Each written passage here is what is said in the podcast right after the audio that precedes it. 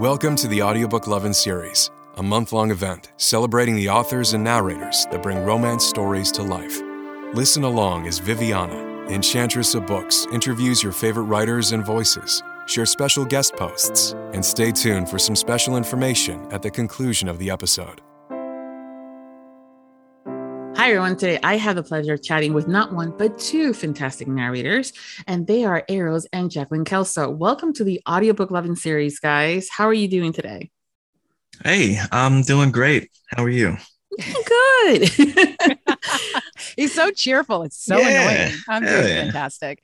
Well, it's because he's talking to the both of us. Of course he has to be, cheerful. Very, very true. Very lucky man. And no. I was thrilled to have you guys, be able to spend the time to hang out and kind of get to know you guys a little bit better. And so I was so excited. So I'm a little nervous. I usually get nervous at first, but afterwards it's going to be like, we've been friends for like ever. So it will be. Exactly. Pleasure's all ours. Yeah. It is. But before you guys tell us a little bit about yourself and how you guys got started, I know that your audiobook beginnings are a little bit different than most of our traditional narrators and past guests. So why don't you tell us how you guys all began? Yeah, I'm not sure how traditional a narrator's beginnings can be. But I mean, how does anyone get into narration, really? Because I don't know the story there. But as far as mine is concerned, yeah, it was just horny voice messages sent over Snapchat. That later got turned into a TikTok, and the traditional beginnings. Yeah, fairly standard, I think. And then that blew up overnight, 400,000 views, and the rest, as they say. It just TikTok has been great and also fucking awful. But that's neither here nor there. That's how I got started. Yeah, it's been instrumental. It has. Mm-hmm. Yeah, it has its ups and downs. Any social media does. I think that it's just a matter of ensuring that you're not on it too long. Otherwise, it becomes that way. Yeah. I'm like, I want my doggies. I get my raccoons from V, from E. So it's like, I'm good. Exactly. Yeah. So I'm all good. Yeah. Now, I remember the first time I came across it was on TikTok, but it wasn't anything dirty or anything like that. I think you were just doing something, I was like, dude, the voice. And I literally put a little note on there saying, see if you want to reach out to him, if he's open about or ever thought about doing audiobooks. No lie, I had a sticky note on there for that, and then it just continued, and then I started continue scrolling, and then found some stuff. I'm like, oh, and he likes raccoons. Okay, cool. Sold. Exactly. That's all you needed to know. Yeah, exactly. Those were my two things: the voice and what he was saying at the time was really cool and impactful. I think it was one of those more inspirational kind of things, and the raccoons, and then later on, I heard some of the stuff that you guys were doing, and then I heard the dirty stuff, and I'm going, oh, okay, so he might want to do romance. Okay. Wow. Yeah, okay. Absolutely. Yeah. And as far as like getting started with Jaclyn, she reached out. I did the same. She slid into the DMs. It was over. It wasn't over anything salacious. Right. It was literally over more of like, there is a greater impact to what you're doing than just the sexual stuff. And I think that you have a really unique approach and a really unique mindset. And I think that you're going to do a whole lot of good. And so that's kind of how we got started talking. She sort of picked my brain about that for a little while. And then she was like, yes, I like this. I want to work with you. And then, we just started working together, and she started, she wanted to get better at editing for herself, for her own work. And, she had some, done some voice work in the past as well. Quite a bit actually. I started out in stage production and then trained for years doing that. Yeah. So stage production is a little different than audio though. So how do you get into that? It's a lot different. I moved to radio in college. That piqued my interest. I was working in the promotional department and engineering. Yeah.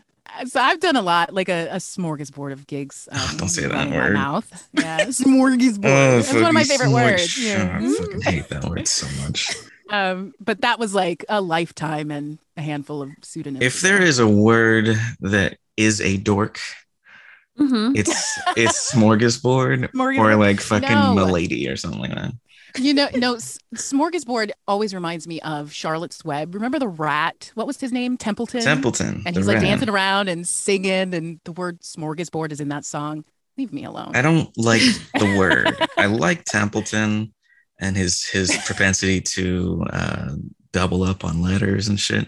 Yeah, but not smorgasbord. Like it. No. Yeah. I like it. I think we all have some word that our friend or someone in our life does not like. I tend to use like lily-lagging when people are just what? Lily-lagging. It's like when you're taking lily-lagging. You're taking your sweet ass time on purpose. When lollygagging. Fuck up. Lollygagging. Is it lollygagging? Lollygagging. Yeah. I said lily-lagging. Lily-lagging. So. Well, your friends don't like it because you're saying the wrong word. They're like, so, you're lily-lagging. Yeah. That's hilarious. I see. Yeah. That's so funny. Hell yeah. Yeah, again, words are all fun. Yeah. It's one of those things. Even now, right now, I think there's a trend on TikTok about words that I've been saying wrong for eons, and now I've decided this is the right way to do it. Okay, so yeah, it's all fun. That takes more dignity than I have. I will never admit to that. I'll take it to the grave. No, I'm right. Yeah, no one will. What was it? Fucking cloaca. I still don't know. I was bird pussy. I don't know. How am I supposed to? I don't know how to pronounce bird pussy. Yeah. There's always some things. Why I like audiobooks, because otherwise, when I would reading a book and there was a word I didn't know how to pronounce, it was like, and we were into the town of blah blah blah blah, and then da da da da was how I was reading in my head because we're completely fucking up the pronunciation. Unless the narrator gets it wrong, and then you're like, I was gonna say, I don't know what they're talking about. As narrators, like it's our job to get it right. Yeah. So as listeners, you guys get to, you know, if we get it wrong, you get this shit all over us. Yeah. Right. This moron doesn't even know how to talk. I'm sorry. I did my best. I don't know. I've always err on the side of, if I find that there's an error or something, I will DM and say, hey, just, I don't know. I mean, really? I've always heard it. I do it privately. Yeah. And I'm not one to. Oh, you mean you don't comment on social media? You don't drag them? Oh, no. Make a separate TikTok and fucking tag them in it. Oh, no. It's their narration. Not. Like, you're saying this wrong and you're dumb. Yeah. No, even when I do reviews, it's one of those where I say, I would have preferred it if they did it, you know, if the characters had grown a bit. I always give as the positive of my, like what I'd like, because it's a review. It's like an opinion. Yeah. It's my opinion. And that doesn't mean that I'm right. So it's, And I've always told people sometimes when I see them ragging on others, I'm like, maybe you could just send them a note instead in private versus blasting them on social media. Yeah. Well, like, you know. I mean, in my case, though, my opinion is right. So, so I operate under those, you know.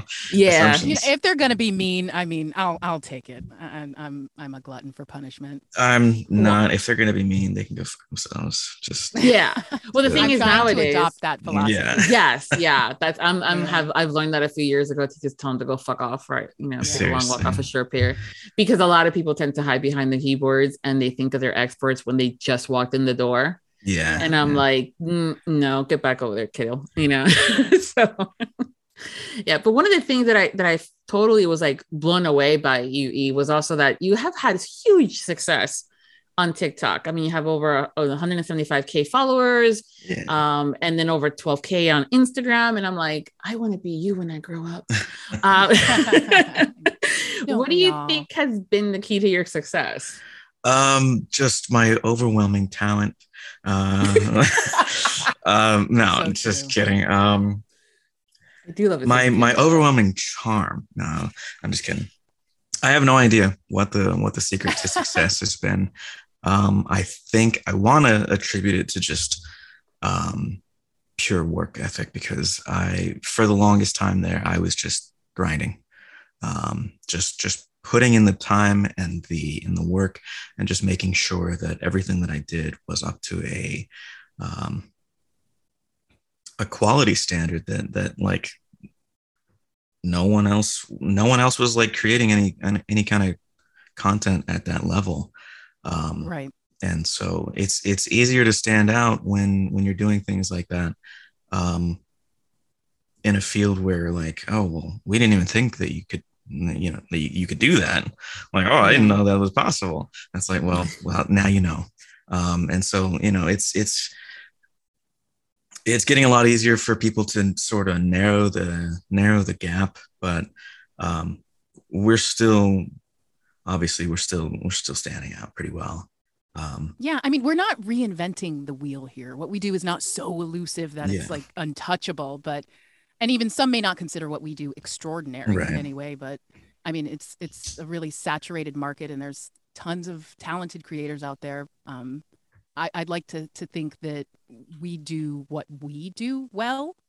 He does what he does very well, if that makes sense. Yeah. Like the only competition is yourself. Yeah. We're constantly just striving to be the absolute best at what we do. And I think that there are a lot of people who just sort of get into this. It's going to be for fun. It's going to be a hobby. Or they just treat it like a playground, or, you know, they don't really take it as seriously as we do. And that's fine. You know, like if you have no sort of business mind or aspirations or anything like that, as far as this is concerned, that's totally fine and totally respectable. It's just it's not our approach. So there are a lot of people who look at what we're doing and they're like, I want that, but they're not willing to put in the same level of effort or work to get what we've got, or to produce what we produce. So, yeah, I mean, honestly, we just work harder, I think. Yeah. I noticed that immediately, which was one of those things that made you guys stand out to me. Was I saw that you guys were doing all this work that goes into it, and as someone that also does things, you know, for other people and videos and stuff, I am not the girl that wants to be on the camera. I am the girl behind the curtain and help out and things like that. And this is as far as it goes, as far as wanting to have me being out there is my voice. Right. I don't feel comfortable in front of the camera. I don't want that. And so I've always tried to figure out, okay, how can I make myself stand out with what I do. And it's just usually just being me and just continuing to be better at what I do. And that's something that's like, oh, you guys are doing the same thing. And I'm like, yeah, okay. So these are my people. Right, yeah. Work ethics. Yes. Standards. No one is younger than you, right? Yeah. Isn't that what Dr. Seuss said? I mean, you're the Yuiest you. Is that what? I don't know. We do things our way. And with success comes failure. I mean, a lot of failure. We try things the Eros way. We succeed at it. We experience failures. You know, all the while we're learning what works for him and his audience. Yeah, and I mean beyond just simple work ethic and literally just trying to be as us as possible. A lot of it comes from just the support of the community as well. Like a lot of they're fantastic writing, a lot of the encouragement and all that comes from just the community. Yes. You know, because a lot of our time would be spent writing rather than just performing or editing or anything like that. If it weren't for such a fantastic and talented and lovely community. Oh, they're incredible. They're incredible. They're amazing. They are supportive and encouraging and hungry for what he does. Yeah. And like he said, they themselves are creative and loyal as hell. And let me tell you. Yeah. And so amazing. Like they have, it's not completely altruistic where it's like, okay, well, I get nothing out of this. I mean, obviously they want to hear the performance. So that's sort of the benefit there. And also many of them are creators themselves and they want to get sort of their name out there into the mix as well.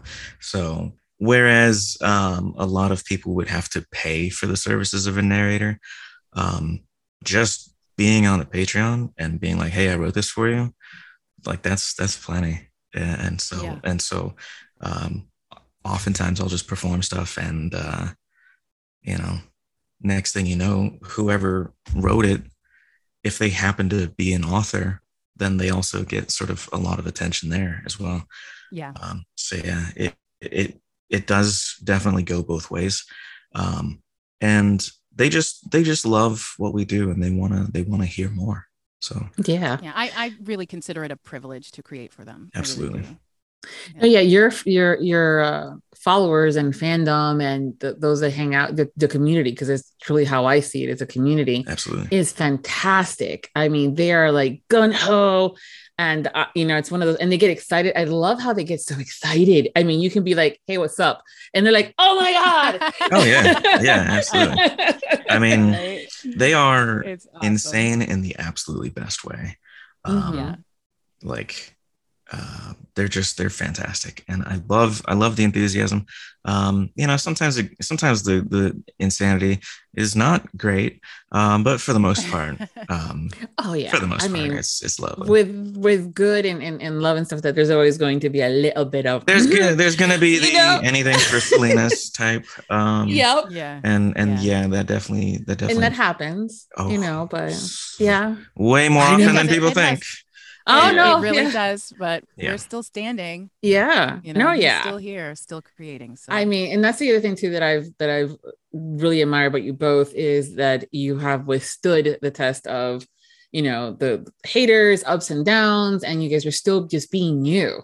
And sometimes people can get like, oh, forget it, I'm not going to do this anymore, because there's been some negativity and stuff like that. I personally go, fuck you. Yeah. There's been a lot of times, especially lately, but there's been a whole lot of stuff lately where it's like, I don't know how much longer I want Eros to be a thing, or if I'm like ready for Eros to die, and just like in that death, like I just go away, I just disappear and stop creating, and like sort of just. I don't know, fuck off for a while. Who knows? But that it's been on my mind, and it's been a lot of this stuff. It's human. It's a hell of a weight to bear. Is all this and all these expectations and all the hate and everything that we endure on a daily basis, and the insanity, good and bad. It's a hell of a weight to bear, and I don't know. Sometimes it's crushing. Yeah, but I think that's also human, and I think it's part of your authenticity, both of you, that you guys are putting yourselves out there. It is yourselves, and that's a lot of energy. Yeah. And I think that's where having these kind of conversations where we can say, hey, remember, they're human, they're real people, and sometimes taking a sabbatical. That way you're not killing anybody off. Because we love and adore you. Boy. I think that's also where taking the time off, and whether it's, to re-energize, do some self-care. That's why I also say I'm just taking some time away, or I'm doing a little bit of a sabbatical, kind of a thing is very just re-energizing, and then the ideas start popping up and you're like, I ain't quitting this shit. I got too much stuff to say. Mm-hmm. yeah, absolutely. I think that's where we're at, right? Yeah. Yeah. Well, so far my idea of taking time off has just been like, I'm still working. Still working almost just as hard. I hear you. But it's tough to balance, because putting 25/8 into this as a career is how you get to where I am, where we are. And it's hard to take a step back without feeling like, if I take my hands off the reins, it's going to go fucking all over the place. It's going to be a mess. I'm going to lose it all. It's hard to sort of let go.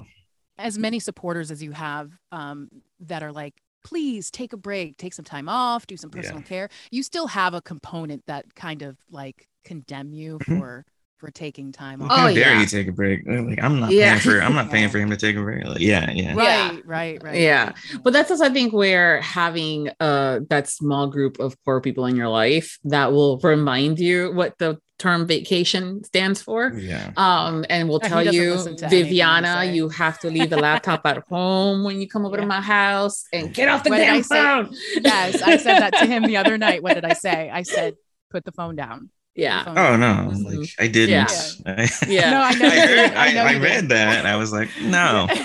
No. It's not gonna happen. Yeah. No, I totally understand that, especially when it comes down to you guys are essentially freelancers. Oh, yeah. And so when it comes down to that kind of line of work, we're always afraid of, if I say no to a project or I ask for an extension or I say, I can't do this, but I can do that as far as timing goes, you're like, no one's going to ever hire me again. And you're going to lose that momentum and that thing. But again, having those individuals in your life that say, it's okay. They want you. They're going to wait. They were willing to wait. Yeah. And things like that. And having those honest conversations with the community as well. I found, I mean, even last year, just to share a little bit, there was times where I was like mentally not ready. And I'm like, but I have to do this podcast stuff.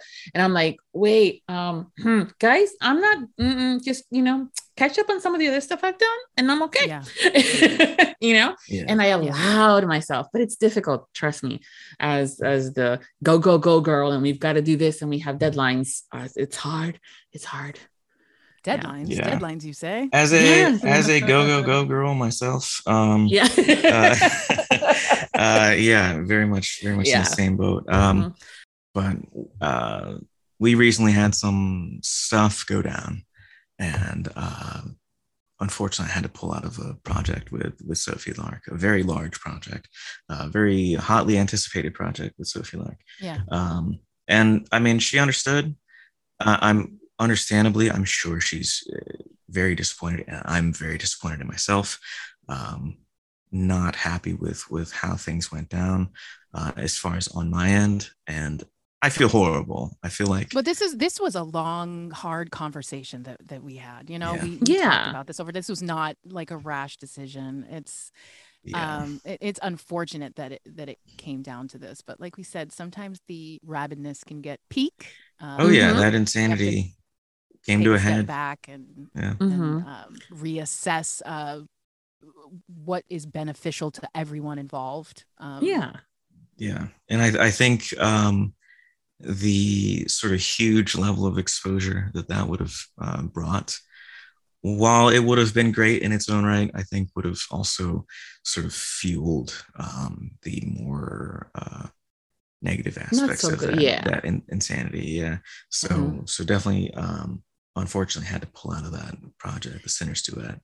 I know people are going to be disappointed, but at the end of the day, it's something too that I tell authors. I would much rather wait on you writing that story and get that awesome story when it's finally done versus you rushing it and giving me a meh kind of a thing. Yeah. And it's the same thing for the narrators. If there's stuff going on where you're not going to be meeting deadlines or other stuff is going on where your head's not in the game, you know, and you're going to be... You know, I have a story about that. Or you have extensive dental work, and you have a mouthful of spit and a contract coming up on deadline. You don't record with that. Oh yeah, no.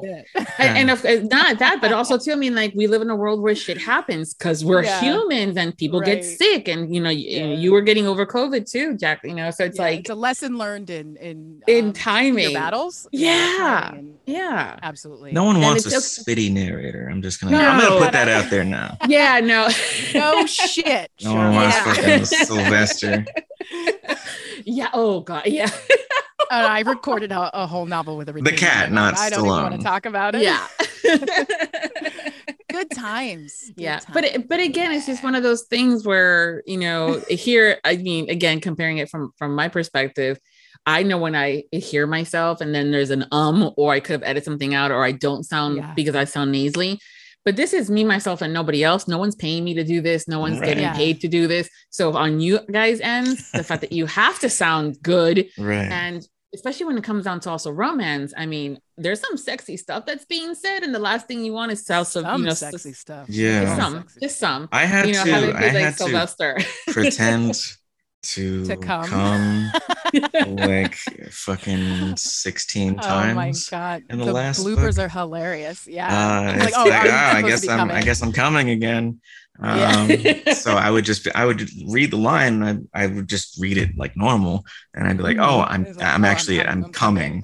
I'm currently in the process of busting a nut, so I would have to redo it. Again and again. Yeah. So it's like, oh, let me. let me get in the right headspace to exactly think. Like, oh no, I have a headache tonight. Sorry, no, I always had to be on for that. Yeah, like, no, I'm not in the mood. Sorry, honey. Right. No. Sorry. He just hands a bottle of fucking Excedrin. Well, get in the mood, motherfucker. Yeah. Yeah, I love you. You guys' dynamic. Did you guys always click from the very beginning? No, or... we hated each other from the moment we started talking. Such an asshole. Nah. I mean, we definitely shared a sense of humor and a sensibility about a lot of different things. And it's just a friendship that has been forged over several months. Well, over a year, honestly. But right. One or I'm two sorry, months. I will say, as a friend of like that, I'm like, no, dude, it's been a year. Get it right, okay? I get you, Jaclyn. I got you, girl. Yeah, definitely. A year and a half, close to 2 years, honestly. Going on 2 years. Yeah. It's definitely a friendship that has been forged in fire. Without a doubt, there have been some ups and downs, like the elevator, business. It's been a joy. Even the bad parts of a great friendship are still pretty fucking cool. Yes, I agree. Like I wouldn't be doing this with anyone else. I mean, like you said, even the bad stuff. I mean, when you form a bond and a relationship, then I think you come to an understanding about like what's worth fighting for. Yeah. What's worth being a part of. Because it's easy to meet people and your acquaintances and be like, fuck this, it's not worth it. Right. You know? Mm-hmm. Right. But it's also way easy to get used and abused and taken for granted and get fucked over. So when that loyalty is there, I'm like, I'm keeping you. Right. Yeah. Right. I mean, when you find something special, you know it's precious. You absolutely know it. And that's definitely what we have. Like we have a wonderfully unique friendship where we're both really good with each other's needs, but we also are the realist to each other. Like we'll both give each other shit, and we'll both sort of reality check each other. So like if one of us just sort of goes off the rails, we're like, no, which happens. Well, we'll do a little a slap. Slap on the face. Slap and tickle. We'll slap and tickle. No, not so much. I was thinking more like the Jujutsu Kaisen where Toto slaps Yuji just to sort of center him and get him back on track. It's more like that where it's like it's about you're losing it right now and you need to fucking focus and you know whether it's her slapping me or me slapping her, one of those is socially acceptable, one not so much. Metaphorical slaps. Yes. Yeah. Definitely. Like we keep each other grounded. You know. Yeah, it's important to have someone like that. And like, I mean, I have my girl Brandy, and she is. I've come to her many times where I'm like, okay, this is what I'm thinking. Am I overthinking it? Because I can be an overthinker. Talk me into and yeah. Or other times I'm going, you know, am I seeing it's the right way? And she's like, oh, hell yeah, girl. And I'm like, oh, okay, good. So it's not just me. Right. No, okay, good. Yeah. So, to sort of validate you. Yeah. It is. But also, not necessarily a yes man. You need someone. Oh, God, no. I want someone to tell me fuck no too at the same time. Yeah. Exactly. Yeah. And tell me, Viv, you're being a bitch. I'm like, I am. Oh, sorry. Ever tells me what I want to hear. Oh, no. Like, there's been so many times where it's like, you can't do the thing that you want to do because you'll look like a fucking asshole. And I'll be like, fair point.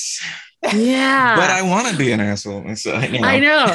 Oh, yeah. I go to her all the time. Like, can I tweet this? And she's like, no. We have literally been there. And I'm like, fuck.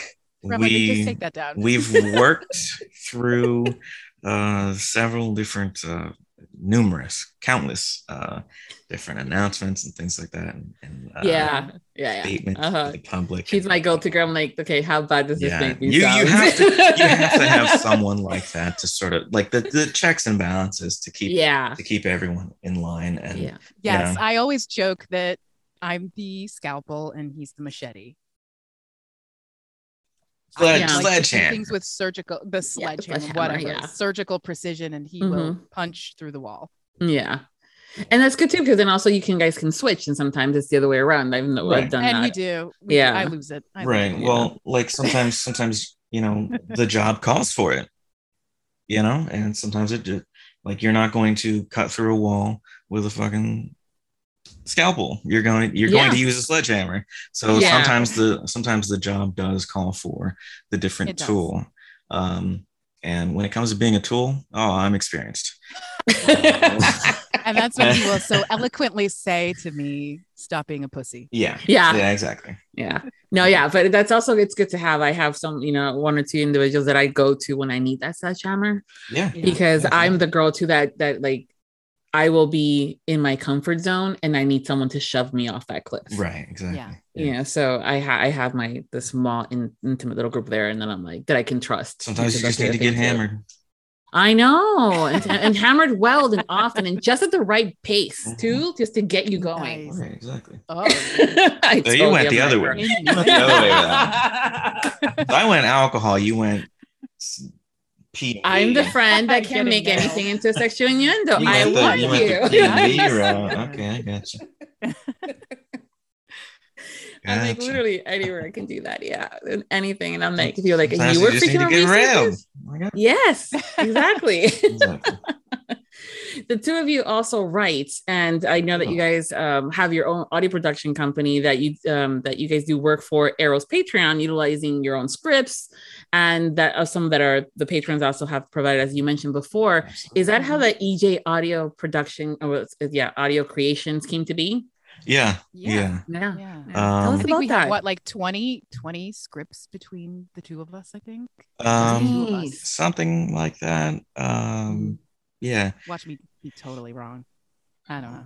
We have a fair amount to where we can't count that high. I love that.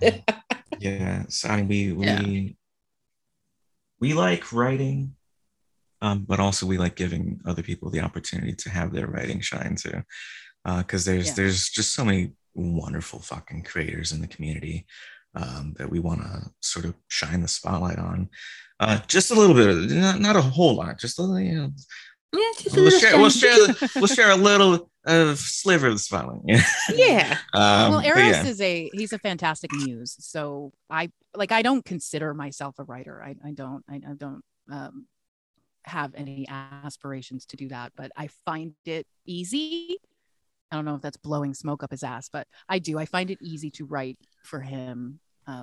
To write copy, and it's been fun. We've had some pretty huge successes. We have popular series, and I write what I know, and what I know is a lot of like I've always been a romantic as well as just whore, for lack of a better word, in my personal life. So I know love, and I know lust, and I know the difference, and I know how foggy that gets. I know how intertwined those two get a lot of times, and I think writing with that angle in mind gives it a fun twist, where a lot of it is like fairly straightforward, especially like a lot of what we see going on TikTok lately is like insta love, and it's like, oh well, the second they saw each other, the fucking, you know, I don't particularly care for that. Like I like crafting something a little more complex than that, and a lot of confusion is what goes into it, because that's what relationships are. It's being confused and working it out with someone, and not wanting to work it out with anyone else, you know? Yeah. I don't know what the fuck's going on with my heart, but like, I want to figure out with you. Yeah. Yeah. And you offer a fairly unique point of view, I think, in this genre. It's as a male. Yeah. Yeah. So that's a bit of a breath of fresh air. Yeah. And I think too, it's just having that, you know, candid conversation too about like the insta love, which I have issues with too, because it's one of those, I'm like, I will say to you, damn, he was fine. And depending on, you know, how the day went, it could be, and he was a good kisser too. But that's not love, that's lust. And right. You know, love becomes when they keep leaving the shoes everywhere and you keep tripping over them, but you still want to have that relationship with them. That's you love. Want to trip over their shoes. Yeah. No, you're going to have the conversation about putting them where they belong, but you're willing to have that conversation versus grabbing that shoe and throwing it in. Maybe that's why enemies to lovers is a little bit more realistic, because it's like loving someone in spite of all the things that you can't stand about them. Right. Yeah. Mm-hmm. Wanted to choke them. Certainly way more believable than insta love. Yeah. For sure. But even that genre, that whole enemies to lover tends to usually just be like people working together for the same project versus like real true and like honest what you would think an enemy, and then I'm still gonna fall in love with you. But yeah, you know, it's that fun putter of the fantasy aspect of things and escaping realism a bit too. But and like, I mean, obviously I don't want to shit on anyone, because like I want to stay employed, but you know, I think that there has been sort of a trend, and obviously it comes and goes, of just, this is what's working right now, so I'm gonna write it, I'm gonna shit it out, I'm gonna make money off of that, and I'm going to make enough money to sustain me so I can actually do things that I care about and write stuff that I, you know, am passionate about. And can't fault someone for the hustle. Like, you know, just do what sells for now, and then work on your passion later. So certainly there's a lot of that stuff out there right now. Oh yeah, no, it's definitely trendy. Someone writes, if you know, fill in the blank, you know, dragon shifter by day, gargoyle by night, and that, you know, that's specific. And he has a wolf's penis. Yes, or like an alien one with like, I don't know what's going on with the alien ones, but he's got, I mean, 5 of them. Yes, you're like, wait, okay, and clearly it's successful. Not a passion. But if it becomes successful, oh, there's C, and I'm like, well, I'm gonna try that and add my spin to it. And instead of 5, there's 7, you know, and instead of a gargoyle, it becomes something else. And that's so neat that someone can kind of create something different out of something else that's been created and invented. Yeah.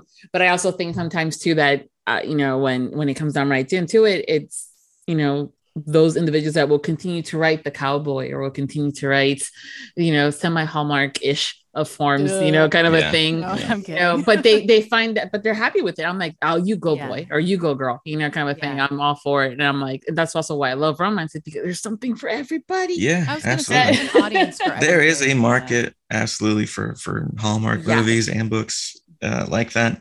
And certainly it gives you a taste of their writing style. So that, you know, if they ever feel comfortable enough to branch out in the future, like, all right, I've made enough money doing shit that I don't give a fuck about. So they actually write stuff that they actually are interested in or care about. Then you already, you have a sense of how they write, how they develop characters, what sort of direction they might go in. And it gives you a very good sense of like who they are as an author. It's great to see. And also people. Yeah, but it's also sometimes people change. I mean, I may want chocolate one day, and the next couple after that, I'm so over chocolate because it's been overdone, and I want to look into something else. You know, vanilla bean smoothies. I don't know. I don't know if this is a euphemism, but I'm on board. And so, but that's the other thing too. It's like people grow, they change, they add stuff. So it's always great that people can jump around. And again, that's one of the things that with romance being such a huge genre with all the subgenres underneath it. Oh yeah. Endless possibilities. As many people as there are in the world, there's as many different types of love, and I feel like truly there is a love that might only cater to one person or like one specific pair of people out there. And gargoyle love. Gargoyle 7 dick werewolf penis. Hey, someone thinking notes of this and saying, I'm going to write that book. Someone's out there thinking. I feel seen right now, you know, and it's just like more power to you. I hope that gets written. But yeah, I mean, it's definitely love is as unique as the person reading it. Yeah. And that's why I love working with indie authors. I love seeing the beginnings and being with them as they grow into, you know, their genre and as authors. Before there's a ton of expectations as to like what their writing style is too. Yeah. Because like more established authors, they're like, okay, well, people are expecting this from me. So I guess I gotta write it. And I think a lot of authors probably get sucked into that trap where it's like they don't feel comfortable going out of that comfort zone because of the fact that they have built an audience that is only paying for that. And the indie authors aren't so beholden to that, where they can write whatever the fuck they want, and their audience is like, well, whatever, I don't care. Like, I'm new here anyway. You know? Exactly. And they're not going to get crucified if they deviate from what they're comfortable with. Yeah. Or also they're willing to take that risk and come up with a new pseudonym and bust out with the alien genre, you know? And so they're like, we're going to try this one. Yeah, exactly. Because why not? Same thing with dinner. Yeah, exactly. Kind of going back a little bit with you guys is the relationship that you guys both have with the dynamic and stuff. How has that helped you transition from a 3-minute TikTok, you know, now sometimes 5. I think they were even talking about 10. I'm like, God, no. I've got access to 10. Yeah, I know. I get the notifications. I'm like, but I'm already struggling with 3. Stop. Yeah, I don't want to. Yeah, but kind of going from that 3-minute thing now into a, you know, fuller, longer length narration. How has that progressed for the two of you as far as process goes? I've pretty much. I stick to the 1-minute TikToks, if that. Like I literally limit it to the 60 seconds. And if I have to go over it, I just do it faster. I just redo it. I do it faster. I'd be like, oh no, that was 1 minute 15. Well, fuck it. I guess I'm just gonna talk quicker. I think like Patreon content is longer. I think, you know, with our working relationship, it was a natural progression to it. Like I think the what was the first long audio we did? Like, us, it was like 9 minutes, I think. Yeah. 9 minutes. It was University Pipe. Yeah, something like that. Yeah. And we were so excited. Like I was so excited to hit 9 minutes. Is it 20 minutes? I don't know how long it is. How long is it? Some of our audios are up there. Yeah. Certainly. Yeah. I think 40 minutes is the longest one. 48, something like that is the longest. And then 45 for the book read. That we just did. Yeah. That we can't talk about. But it was a natural progression. Yeah. Like, oh, we're gonna do, you know, some 60-second TikToks. Right. To what we're doing. Like I don't think that there was any growing pains as far as like, okay, well, I'm able to talk for 60 seconds. How am I gonna do this for 5? You know, it's like you just talk longer. I mean, that's literally all it was. It's very simple to get from point A to point B when that's the point B, you know? Yeah. That's good. Yeah, I think sometimes we overthink it. Yeah. I remember I said I overthink it. Absolutely. Yeah. Plenty of people do. Don't feel bad. Yeah. And then we progressed to like the book narration. I think we were both approached separately for the novellas that we just did, and he actually shot me a message telling me about it, and I was like, hey, that came across my desk too. And then I think it was just we had started with the script writing and then the editing, and then I think we did a collaboration. He had been approached with a few like underdeveloped pitches that didn't really pan out into mutually beneficial content. So nothing really got off the ground as far as collaborating with other creators. And so we were like, hey, let's write one. So we wrote one and it was popular. It went over well. We did like a full on production. I think it's one of the more fun ones that he has. And after we pulled that out, we were like, oh, I think we can do this. Yeah. Well, when people see that there's that, you know, chemistry between the two narrators and that they are able to work well together, because that's always a bonus. And, you know, the behind the scenes work that has to happen when there is, you know, scheduling, production time, outlining calendars. Enough, it's called The Chemicals Between Us. Yeah. As we discussed, one of the things that makes a production by EJ stand out is not only their amazing talent as voiceover artists, but they add several different layers from music to sound effects. It's like listening to an old-time radio show or the currently popular audio plays that we listen to. Thrilled that we have some audio goodies for you. So here's a sample of The Chemicals Between Us, narrated by Eros and Jaclyn Kelso, written and produced by Jaclyn Kelso. Thank you, Stockholm. We love you. Good night.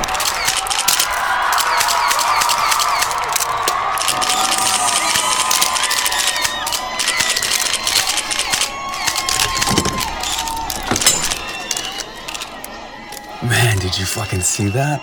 Up front with the great big mommy milker bazongaroonies? Oh, couldn't miss them. Hell yeah. I'm sure you'd like to break a drumstick off in that, you dirty fucking bastard. Holy shit. Man, the size of them. Wow. Good lord. I mean, they have to be real, right? Hey, guys. Great show. Great. Yeah. Awesome. Awesome fucking job. Guys, if I could... Hey,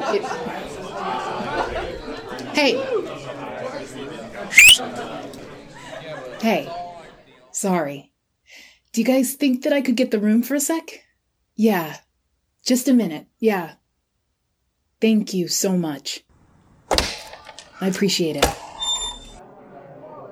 Visit our SoundCloud and/or our YouTube channel to listen to the longer clip.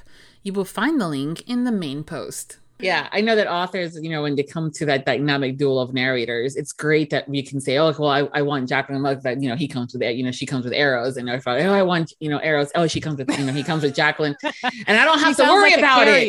You know, yeah. Carry-on. But no, it's just one of those one less thing. No, you guys are great at what you do. So it's one of those one less thing I have to worry about when it comes down to casting is that if I have one, I have the other. I'm like, done. So, you know, like, again, I know the chemistry is there and everything else is there too. Now, so. On top of that too, is like you don't have to hire a production company when it comes to us, yeah, which saves you a lot of money. I mean, granted, yeah, you're going to be putting that back into hiring one or the other of us, you know, but like, so what we've discovered as far as production companies are concerned, there's a lot of, there are production companies out there, and what we've discovered they do is not a lot, because the actual audio finishing portion of the production process is running it through a very simple filter and then putting it in the correct format, and then that's it. But you have to pay them thousands of dollars to do that. And it's like, well, I mean, literally anybody can do that. Because I think what you get with us is a finished product. Yeah, like, yeah, yeah. Because you guys also product. Yeah, but I think also too. I think we need to make sure that, you know, as far as the conversation to kind of showcase what you guys do is that you guys add other things to it becomes almost like a movie production, right, you know, or like a radio show kind of a thing. There are additional sounds, there's additional, it's things are done just more, right, it's when acted it's by you guys. Yeah. And like on top of that, so as far as the production companies are concerned, you have to the files that you submit to them have to be fully edited. There cannot be any mistakes, any like errant sounds. Yeah, it has to be perfect. And it's like, well, if I was gonna do that, I would have just done it myself. I was like, because literally they're so we did. They take the baton for the last 5% of the race, and then they run it through, and then they're the ones that get fucking they get the crowd served, they get lifted up, and they get the medal ceremony. It's like, well, I mean, we did 95% of that.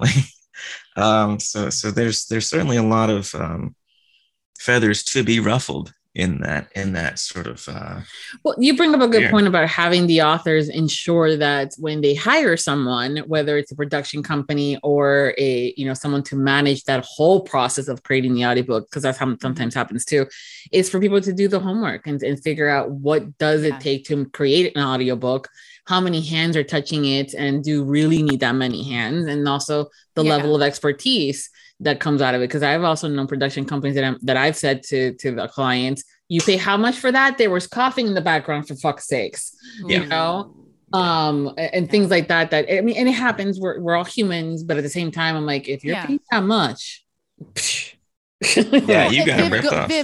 Viv, going back to what you were talking about, like offering something different. Like I had said earlier, it's a saturated market. You know, if you're looking for a narrator, looking for production, like you can find it. It's not difficult to find. There are lots of talented people out there.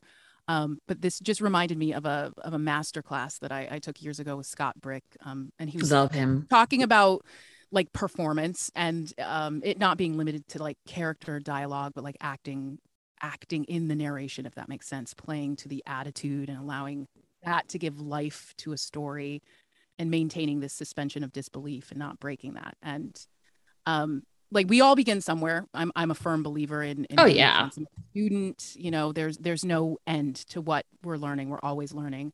But that's something that comes very naturally to Eros.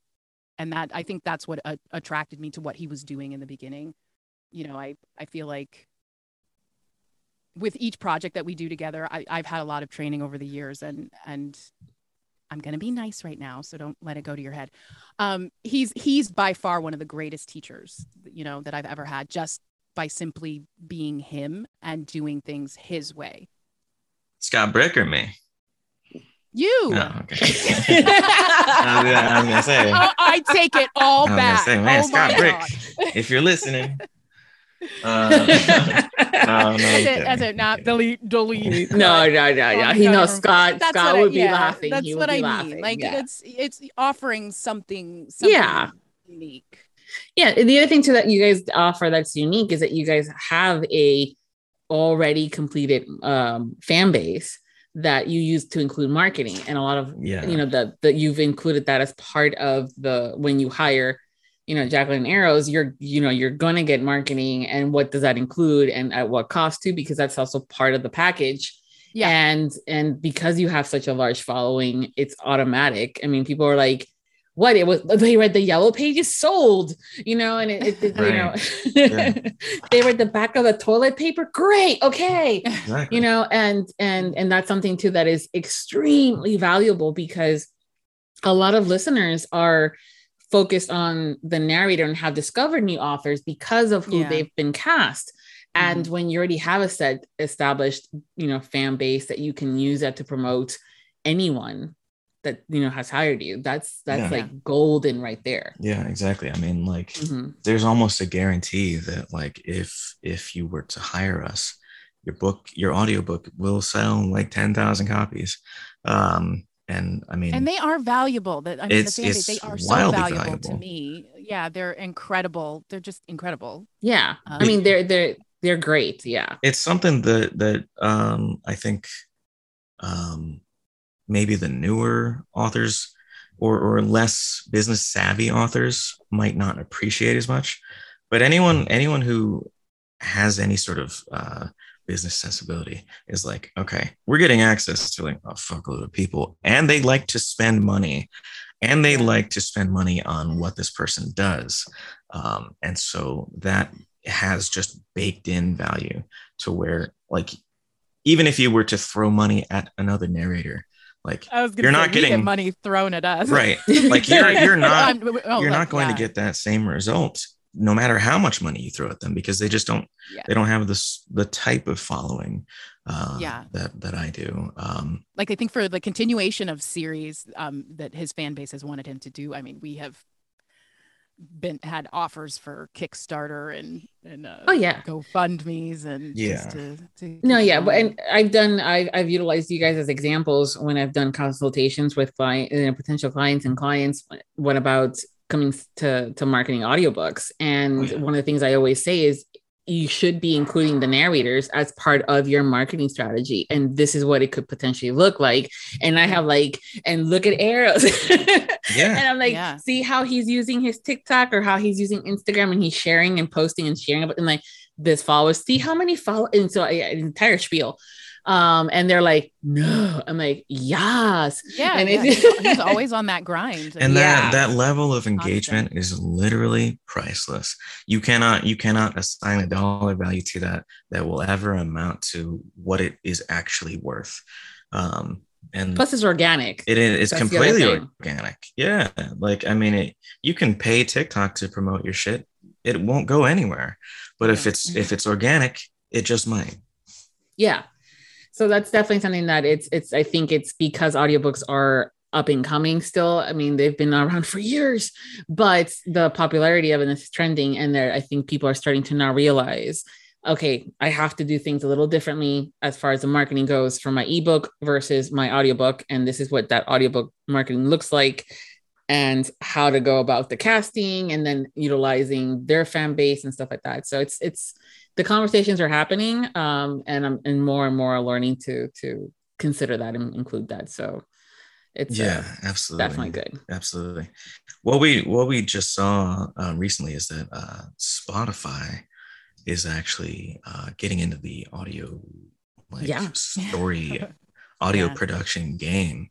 What we've been doing. Yeah, they're doing what we've been doing basically. Yeah. And of course they're throwing tons of money at it, and right now they have like some Batman shit, which is like, okay, can't be worse than the movie, but go on. So I mean, they're throwing money at it and big names, and it's like, well, we've been doing this, and obviously it's been working out pretty fucking well for us, and so it's good to see that even Spotify is taking note of that as like a legitimate production form of entertainment. No, it's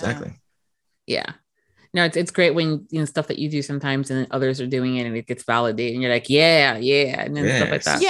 I think at first we were a little taken aback, really you're gonna do this? Big names. And then I was like, they're validating what we're doing, so we don't have to explain what we're doing anymore because they've taken on shining a spotlight on this genre, I guess, new genre, I don't know, arena, audio sphere. It's a genre. Just kidding. And who knows? Maybe they'll start throwing millions at us. We'll see. Yeah, they should. I love what we do. I mean, I know I'm biased, but I think what we do. I think that's something too. Yeah, I think that's something too that kind of makes you guys stand out, is that you seem to truly enjoy the stuff that you're doing. And that's golden too. Sometimes. Yeah. Hey, we all have our moments where they're going. No, it's worth fun. It's worth the lows.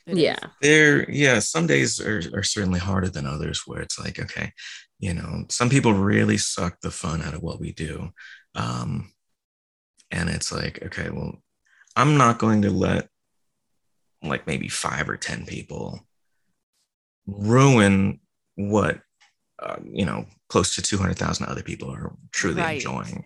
Exactly. And it's really easy to let that negative, because of how negative it is, like how fucking bad it is. It's really easy to let that get to you, but like you just have to focus on the positive always. And with that in mind, for the most part, we really do love what we do. Yeah. And now that again, like you guys sound like you're having fun when you're doing things and hanging out with the community, and they're certainly having fun hanging out with you guys and getting to devour the stuff that you're producing. So it's a good thing. Absolutely. I know. Yeah, it's always fun for the listeners. I'm like scroll. I wonder what is this? If we're gonna have a dog or a raccoon, or if you're gonna say something today. So it's like, mostly raccoons. Always the raccoons. I was gonna say, we talked about how they have little people hands. So I'm curious, how did the whole raccoon thing started? Like, seriously, they're just cute. Like, what? I mean, they are. We did. I remember talking to him about their little people hands. And then, he sent me a picture of raccoons, and then it was raccoons. Yeah. I mean, yeah. They're I've always liked raccoons like that. Yeah. And like dogs. I mean, I just fucking love animals, honestly. Yeah. Doesn't really matter what. I just love animals. Yeah. I think I took a cute, this adorable picture of one of my kittens that I just got. And I was like, oh, those aren't the arrows. Yeah, always. Because this is one of those cute little things. Like, oh, he's going to like this. Yeah. And then, to, you know, for Jaclyn, I said something too. I'm going, oh, look at how cute. You know. Definitely always appreciated. Yeah. Yeah. Yeah. Well, they're cute at that age for a reason. I mean, but they're adorable. But I always was fascinated with the raccoons because sometimes people are like, they get such a bad rap. And oh, yeah, for sure. I know. But they're so cute. They're adorable. You know, bandits. Yeah. So it's one of those, I'm like, I'm just going to ask them if there's any particular reasons for the raccoons. But they're just cute. They're just cute. Good enough. Yeah. That's good enough. Do you guys have any specific routines before getting into the booth to start recording? You know, teas, exercises, or you just go like, ah. Oh, she absolutely does. She don't get him started. She got my works. She's like, oh, let me get my lozenges, let me get my fucking misty inhaler throat thing, or whatever. Let me put on a scarf, and then drink my throat coat tea. Get my what is the Vocalese spray. I don't do any of that. What do I do? So, like if I need my voice particularly raspy, I'll go fucking smoke a cigar, drink some whiskey. But like, complete distraction. Oh yeah. Like, the anti of everything we learned. Yeah. No, I brush my teeth. I'll take my retainer out. So sexy. Sometimes I'll leave it in. Sometimes I'll leave it in and record a whole book, and then the audio engineer won't take that out. Yeah. But anyway, I'll sing, you know, to open up the diaphragm. I won't do that. No, Jaclyn's like, I gotta shake out my Invisalign, and I'm just like, whatever, I don't care. No, there's honestly I have zero formal training, so I don't know what the fuck I should be doing. According to Jaclyn, I should be doing all the things that she's telling me, but I'm like, perhaps. No, that sounds lame. So I just fucking wing it. It's so hard for me when I get his raw audio and I can hear how tired his voice is, and I'm like, did you do any of the things that I suggested? No. He's like no. He's like, did you use your throat steamer? I'm like, no, that's weird. I sent him this throat steamer. It is not weird. It's very so helpful. Weird. It moisturizes the throat. Yeah, why would I've never heard of it. I've never heard of that. So really? I'm going, voice tune. I mean, of teas and lozenges and cough drops and drinking water, but a throat steamer? Yeah. You're like, moisturize my fucking throat. I'm not giving head. I'm reading. All right. It doesn't gotta be all slick. It does. It probably does. Yeah. But I'm not doing it. Yeah. Well, it's all about stamina. And sometimes when you need to have some of these things for the stamina, you know, but no problems there. And I was going to say, he does not struggle in that department. I mean, what was it like? Two and a half some hours. We each have our method. I tried throat coat tea. I tried it exactly one time, which is why I have not done it again, because it's gross. It's nasty. It tastes like shit. And even the sprays and the honey lemon lozenges, like, they're not good. I don't like those. I don't like tea. I'll take the little bit of progress that we've gotten. I think I would like to think that I got him to stop drinking carbonated beverages. No. Okay. No. He didn't. Okay. No. Okay. No. I was like, water. You drink water while you're recording? He's like, no. Water infused with carbonation and other ingredients. Yeah. But yeah, like, okay, never mind. So listen, I've in the 8 years that I've been doing the series, I've gotten everything from like, you know, to Sebastian York shared the trick about the eating a sour apple or biting into to kind of like get the mouth noise done and stuff like that. And one of the things is, as I'm drinking a cup of coffee, don't have any kind of dairy or coffee before recording. I'm going, tough shit. Yeah. Yeah. You'd hear my stomach if I had dairy. Yeah. Just trying to battle it out. And then you'd hear her butt. You would not. A lady would step out of the booth. What's the matter with you? Yeah. And lovely editing options. Right. But no, like I don't know. Yeah. You edit out the stomach noises and stuff like that. Yeah, I do. Yeah. But I think it comes, we kind of all know our own machinery kind of a thing. And so we know what works for us and where we go. So, but you know, yeah, it's always fun to no that chicken out. Tandoori before, before going into don't just, you know, obviously avoid stuff that gives you the fucking runs. It's just not gonna, you're not going to have a good time. No, you're like, I will record this a week from now. Yeah. Cannot be doing the sexy stuff when you're having the runs. Yeah. Definitely. Yeah. No. So no recording on Taco Tuesday. Yeah. Okay. Got it. One of the things that you've been doing recently that I've like, oh, okay. Yeah, that's pretty good. Are accents. And we are, as I think listeners are ass suckers for an accent, whether it's ass British. Suckers? No, that's I know.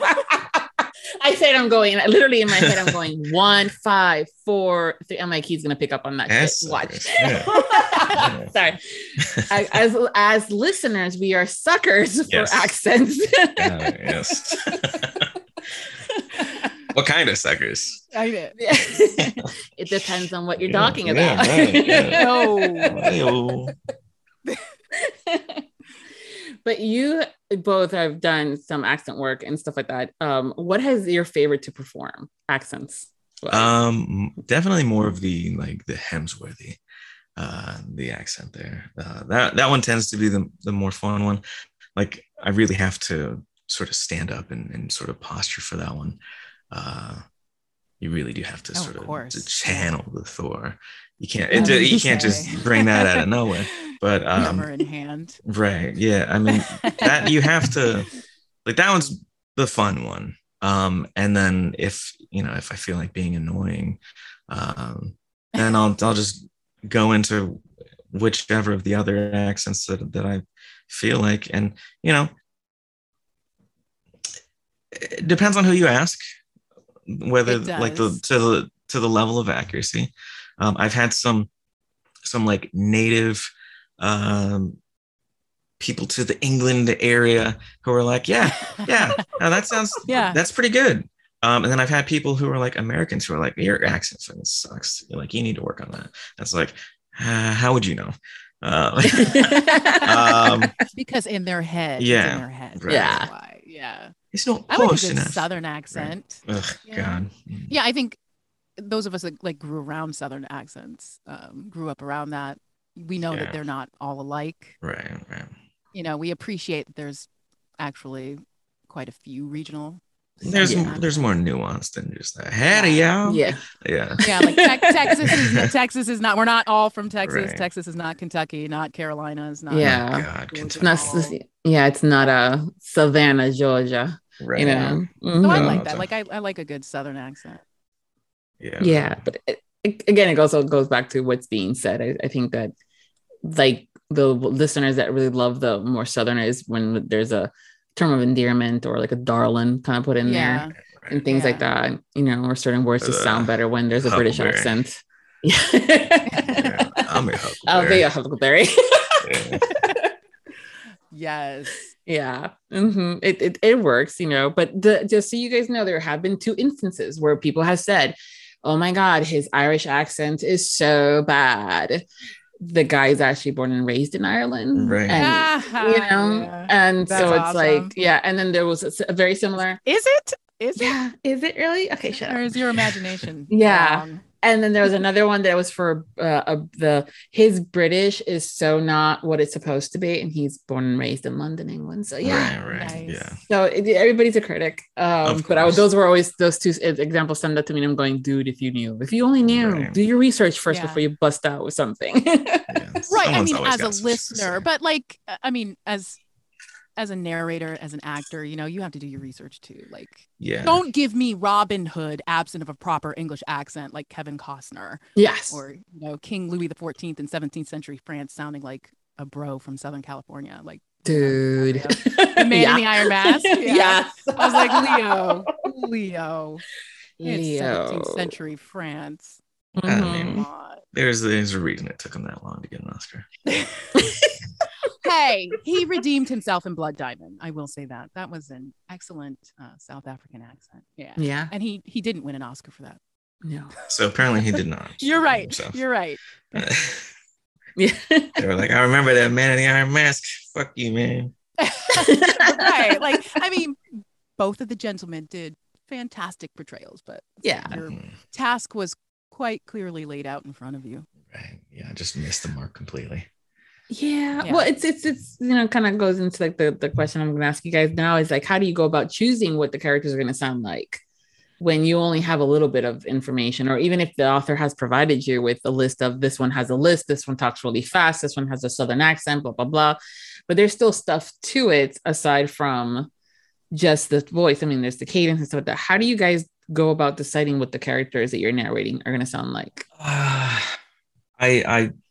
I ask for more of like a profile on the character, where it's like, okay, for the book that we recently did, I was only supposed to do 3, but I ended up doing 4 voices. I think maybe more. But like, Micah's character, he ended up having a couple of different fairly unique scenes, which the other characters not so much. I'm trying to avoid spoilers, you know. But like he was his dialogue was a lot more soft and deliberately so, and so the delivery of the lines became a little softer. A little more, just a little sweeter, because that was the whole angle of the character. It was like, he is a pretty much a stark contrast. And it's like, how did he fall in with these 3? I guess that's a story for the next book. Who knows? But you know, like, just Jensen, for example, it was just the typecast was like, oh well, he's got a D voice, and I was like, okay, well, how are we gonna make him talk? He's gonna be super serious and severe. And then Damien Ghost was more unhinged, and so I actually had to go through. I actually recorded the entirety of the first book, and then submitted it, and the feedback that I got back was like, not quite. And so I ended up having to re-record the entire thing, which was fine. Like that's just part of it. Especially like you want it to match the author's vision, or what they you know picture in their head as far as like, okay, this is the character, this is what they sound like. Just I went really unhinged the first time, and then I had to pull it back to just be more like more edgy / unhinged. Like unhinged is sort of like a footnote to the edginess. And letting the attitude. Yeah. The attitude play the character. Right. Because I mean, I trust that most authors are confident in the characters they've written.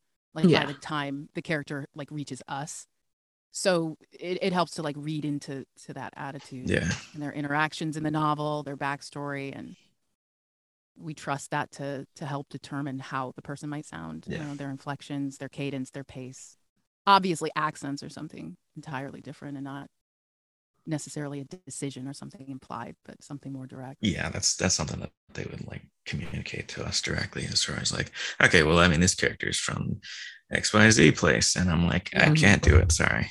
Like, or, you know, like if it were more specifically like, oh, I want this character to be like Scottish or something like that, I'd be like, ooh, please hire a Scottish narrator. Because like the only thing I would come up with would be, I mean, the character's gonna sound like Shrek, and it's going to be offensive to anyone who has any experience with Scotland. So, I can't do it, Captain. Oh yeah. God.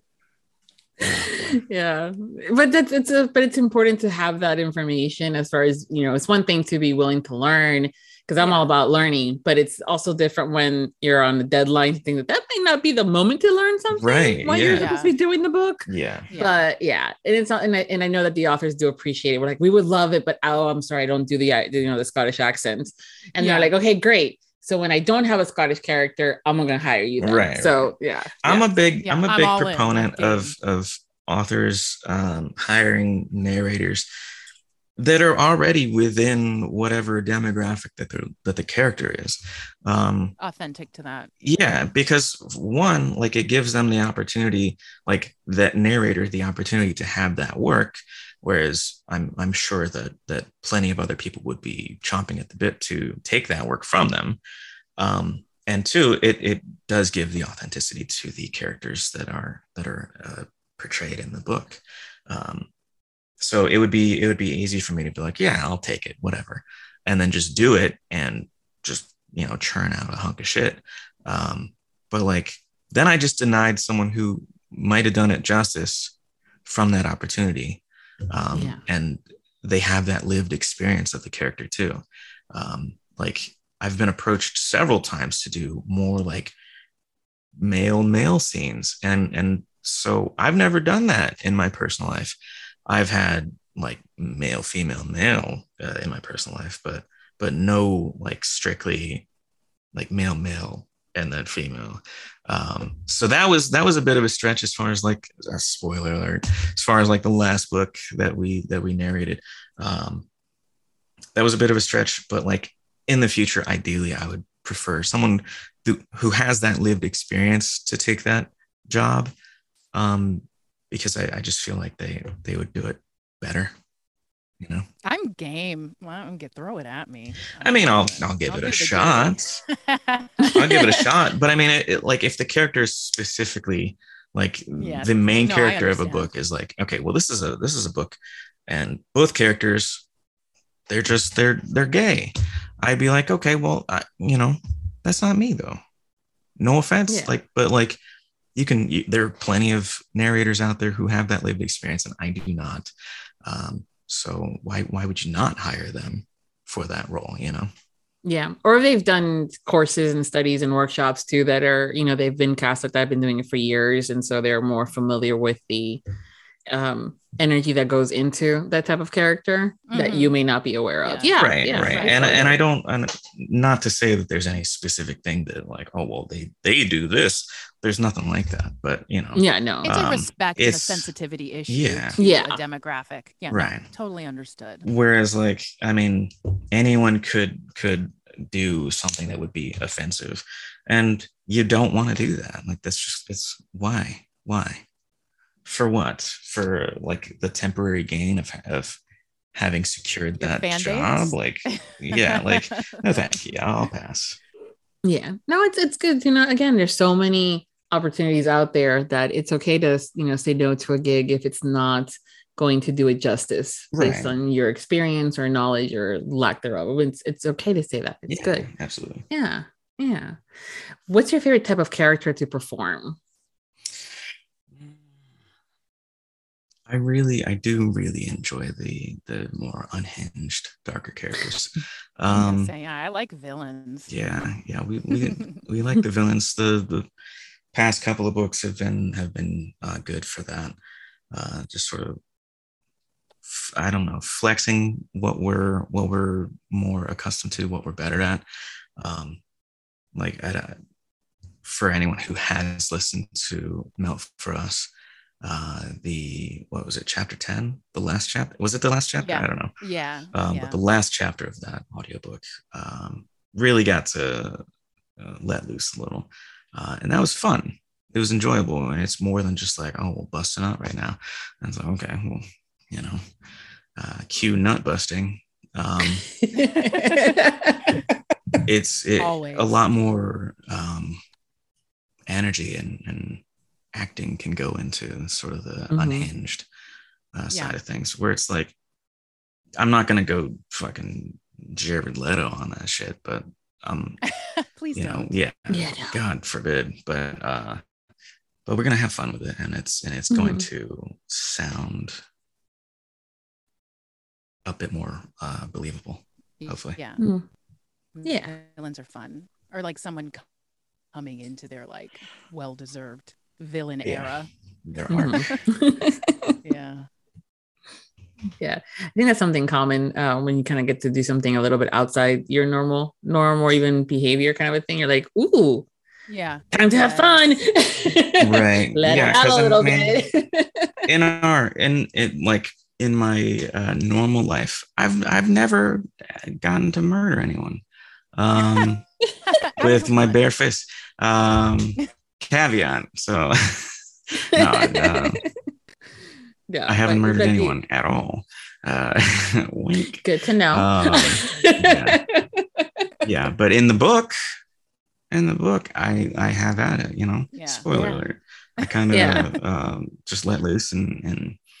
You know, that's, you get to explore definitely a side of humanity that really pushes the limits of humanity. Obviously, there's the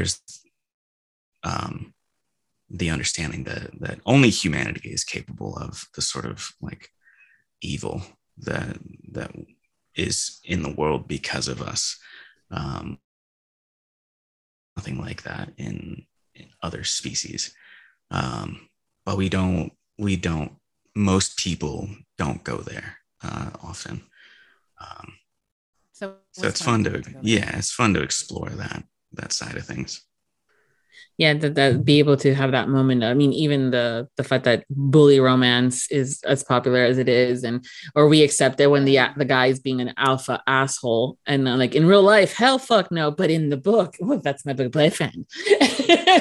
You know, it's good to kind of like live out. Like I said, like the character entering a well-deserved villain era, like delivering karmic pies and just desserts, like even a moment of taking what they want or saying exactly how they feel. Mm-hmm. Delivering cream pies? Is that what you said? No, I said karmic pies. Karmic pies. Karmic pies? Here's your karma pie, just desserts. No? Maybe? No? Okay. Cream pies, yes. That's a different conversation, guys. Don't look it up. Delivering cream pies. Anyway, I like characters that speak up for themselves, because I mean, Eros probably knows this about me. My bark is way worse than my bite. So when when there's someone who is, I like a good ball busting bitch. Love it. She means that her worse. She means like not as fierce. Her bite is definitely way worse than her bark. You think so? She does not bark. Yeah. Do you think that about me? Maybe you're right. Yeah. You don't bark. I mean, there's the type of person who will just endure until they're not talking like, but like, you know, you can only push that type of person so far, and they're not going to be loud, they're not going to bitch at you, they're not going to do this or that or even fight back until it's time to win the fight. And that's very much how Jaclyn operates. It's like she'll just take whatever, and then when it's time to act, she acts swiftly and decisively, and like there's no barking involved, just biting. If you ask nicely, maybe there's a little barking, right? Yeah, no, I mean, like honestly, if a narration calls for barking, I will say hire a dog. Hire someone with that lived experience. No. But I totally understand that concept of, I think the saying is, it's that worry about it when I'm not talking. Yeah. When I'm quiet, okay, that's, yeah. Worry when I'm quiet. That's when you worry. Yeah. That means that, yeah, that's for sure. Yeah. You don't want to piss the nice people off. Oh yeah. And that's very much, Jaclyn. Mm-hmm.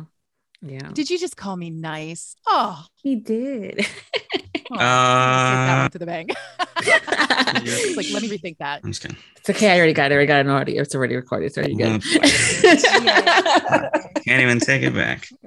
No. No, sorry. What do you think is? What is your favorite part of narrating romance? Getting to say out loud all the deliciously filthy creative replacements for like dirty words, like penis and vagina. It might be one of my least favorite parts. But people are so authors are so creative. I love all the euphemisms for just like, I mean, I don't care if you say dick 100 times in a paragraph.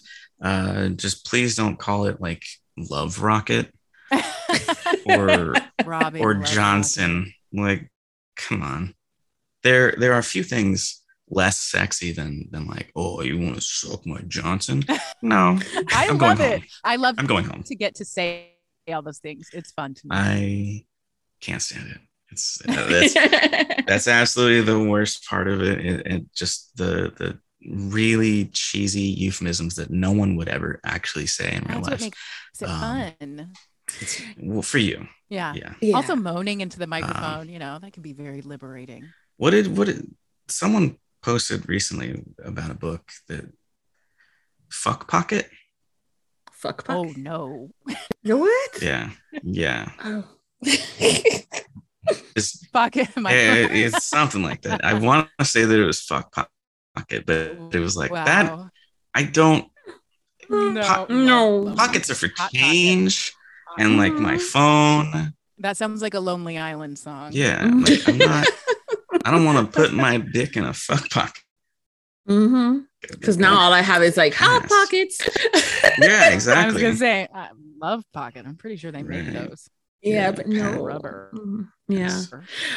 Yeah. No, I think when it comes down to the colorful euphemism for the different body parts, cock is definitely a favorite of authors to use. Folds for the lady. Wasn't there? I think there was like a petition at the beginning of the venture where people please don't use cock. Yeah. Like the women voted they didn't. Yeah, they didn't want cock.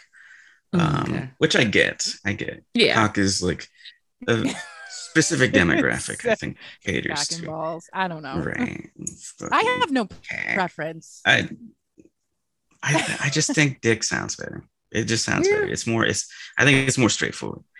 Yeah, that's true. Again, it's just one of those like sometimes I'm like, okay, I'm gonna get into a book, God and I'm forbid, like, I don't mind penis. God forbid, like pee pee. No, God, that is so not sexy. If a book called for pee pee, I would do it with a smile on my face. I'd be like, yep. I think it depends on who's saying what character's saying. If a man is talking about his own junk, do I want him to say my cock? No. Nah. Do you want him to say pee pee? Yes. Suck my pee. Yeah. We're gonna do a survey. Listeners. Let us know. Would you prefer cock or pee pee? That would mean he had a sense of humor. That is true. Yeah. I think unanimously they'll be in favor of PP in the future. So, yeah. Well, if you said it, I expect royalties. I expect royalties for every book that uses PP instead of fucking cock. Yeah. Money, please. What did we have the demon call it in divine? What was it? Pulsating flesh shadow. I don't know. You wrote it. It was I know. Oh my God, I'm so stupid. I don't. It was I don't know. Well, I mean, there's always a time and a place. I know sometimes when you're having that conversation and it's a rom-com and maybe it's the girlfriends that are talking, we may bust out with, oh yeah, because you know his pee-pee. But it was one of those in the, you know, in the joke kind of a moment or cocks like that. But if we're in that intimate moment and you bust out with suck my pee-pee, I'm probably gonna laugh. Yeah. Or like the Wanderlust scene with Paul Rudd where he's like, you don't take that yucca. Then, you know, then it's the it's important to have fun. The answer with is no. Yeah. It is. Yeah. You like my erection selection? Yeah. My rod is hard for you. Yeah. My fucking that's another one. Rod. It's so bad. It's terrible. But yeah, rather than, I mean, more to the question you asked for my favorite thing about it. Yeah, definitely just I'm a sucker for like sort of conveying actual love and emotion and things like that. And so I like trying to make that as believable as possible, no matter the writing. So even if it to me seems cheesy, I'll try and put as much genuine feeling into it to where it's like, okay, I completely believe that this is a person saying this to another human person, rather than like, okay, well, this was written by someone who has never experienced any of that, which, you know, it is bound to happen with writing in general. Because not everyone writes what they know. A lot of people write what they wish would happen. That's the whole idea of writing, is just like fantasy stuff like that. Yeah. But yeah, just putting that feeling into it and making it so that even for a moment, the listener might feel like that's being said to them, that they can sort of sense that. Mm-hmm. Love, you know? Playing into the attitude, it helps. Again, part of being the professional. I try. What genre other than romance would you guys want to narrate in, and why? Does smut count? That's still romance. I'm kidding. More like high fantasy. Or not even just high fantasy, but fantasy in general. Just, sci-fi would be fun as well. Oh, most definitely. Yeah. Mm-hmm. Yeah. Okay. And I know that there are so many sub-genres to romance. You can get a little bit of everything. Yeah. But even outside of romance, I'm. You know, that's the other thing too. I mean, I know romance is like, that's the only thing, but no, there's other things outside of romance, and that's okay. Yeah, murder mystery. I love a good murder mystery. Mm-hmm. Yeah, I do. That's good. Not so much. Yeah, not for me. Yeah, but I know that you have been very vocal for your fans about the fact that you are a huge fan and lover of Wheel of Time, and that's one of your favorite series. Yeah. So, what drew you to that story? The cover art. As a child, a very small child, the cover art was what initially drew me to it. I mean, I was already a big nerd, big into like Final Fantasy and stuff like that. And so it was sort of like a natural transition to where it's like, oh, this is Swords and Magic. This is Swords and Magic too. And so, you know, just... I think I picked up the series first when I was like 11. Wow. And the very first book, Eye of the World, was like almost 700 pages. Mm-hmm. That was a fat fucking book. And I just dove right into it. And like, there wasn't a day that went by for the next several years where I wasn't just at every opportunity buried in one of those giant ass books, like at all times, including at school. I was always slugging those around. Loved it. Couldn't get enough. Okay. Swords and Magic. Another day. Yeah. Yeah, I know. Swords and Magic are always fun. And I know that they recently did a TV we don't thing for it. Yeah, okay. That's a sore spot. That's a sore spot. Okay, that's what I was going to say. I was like, oh, yeah. It's terrible. They deviated a lot. Yeah, they took a lot that happened. That's a lot of though that happens too anytime there's an adaptation from a book to a TV series or a movie. But I will say though, that's when that does happen, when a book is made into something, it has sometimes for me the positive spin on it that I try to give it is that people may now be intrigued and will want to go read the book and find out that it's a way better story. That's very true. Yeah. Right. Yeah. I mean, it does introduce a new audience, people who may have never picked up the books or you know, thought twice about it or ever heard about it. But like at the same time, I feel like there's a limit to how many liberties you can take on a property like that, especially one as well established as that, before it gets insulting. And the sort of the direction they went was like they read the first 5 pages and they were like, I've read enough. Yeah. And they just fucking I think a lot of times what happens is they try to take it and compete with what's on the market right now. Like I know The Witcher is extremely popular. And it's sex on a stick, you know, Henry Cavill. So I think they were trying to like push the series more into that direction. It felt like the egregious sex scene in the first episode that just didn't happened. Right. At any point. Yes. With those two characters ever. They needed to compete with, you know, Henry in shock factor. Yeah. Which is like, I mean, The Witcher 3 opens with fucking Geralt in a bathtub. So it's like, okay, they didn't even have to stretch that. Whereas with The Wheel of Time, the first episode, Rand and Egwene, they literally never hook up. Right. I think they kiss once. And it's like way down the line. That. Yeah. Yeah. And then it's like, oh well, no, they're fucking. It's like, okay, no, they're not. I'm out. Like, this is gonna be a Bridgerton episode for it was sure. So bad. It was so bad. Yeah. Yeah. No thanks. Yeah, but I do love how you really truly love the books and that how you're such a fan of it. So I know people have picked up the book just because they're like, ooh, wait, oh, okay, you like it? Oh, let me just check it out. Ooh, it's really good. You know, kind of goes from there. Yeah. What about you, Jaclyn? What's your favorite book out there as far as series goes, or that one that you would love to narrate? Either or. Like I don't think I have a particular series in mind. I have so much respect for like my favorites that have already been produced as audiobooks. I know I had mentioned She's Come Undone before by Wally Lamb, and that's I think that's already been read twice by Linda Stevens and then again by Kathy Najimy. I mean, fantastic ladies. And then the Secrets of Redemption book 1, I think that's like it begins with a lie.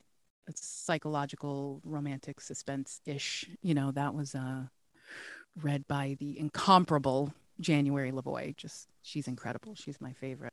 I really just want to do something nasty. Is that bad? Is that no? That? No, you're. I mean, not that okay. what we've done. You know. It was pretty nasty. I mean, it was the novellas were so filthy that when it came time to pull the retail sample, which is like standard, like 1 to 5 minutes long, I found it difficult to find even 60 seconds of PG rated audio to post. Like, 60 seconds was it's a like, stretch. Hold my beer. Yeah, like he was saying, from scene to scene, you know, his bloopers are like, I'm coming. Yeah. Oh, yeah. I think it was an Olympic sport. This more tame stuff was her portions of the book where it's like literally every time it was like, okay, well, here's my line. I'm busting a nut. I'm coming. I'm balls deep inside XYZ. Yeah. So, it was a draining experience. Yeah. Not draining. Yeah. Yeah. Yeah, but I mean, we all have our favorites. So it's something nasty. Yeah. I'll have goals. It's good. It's good. Yeah.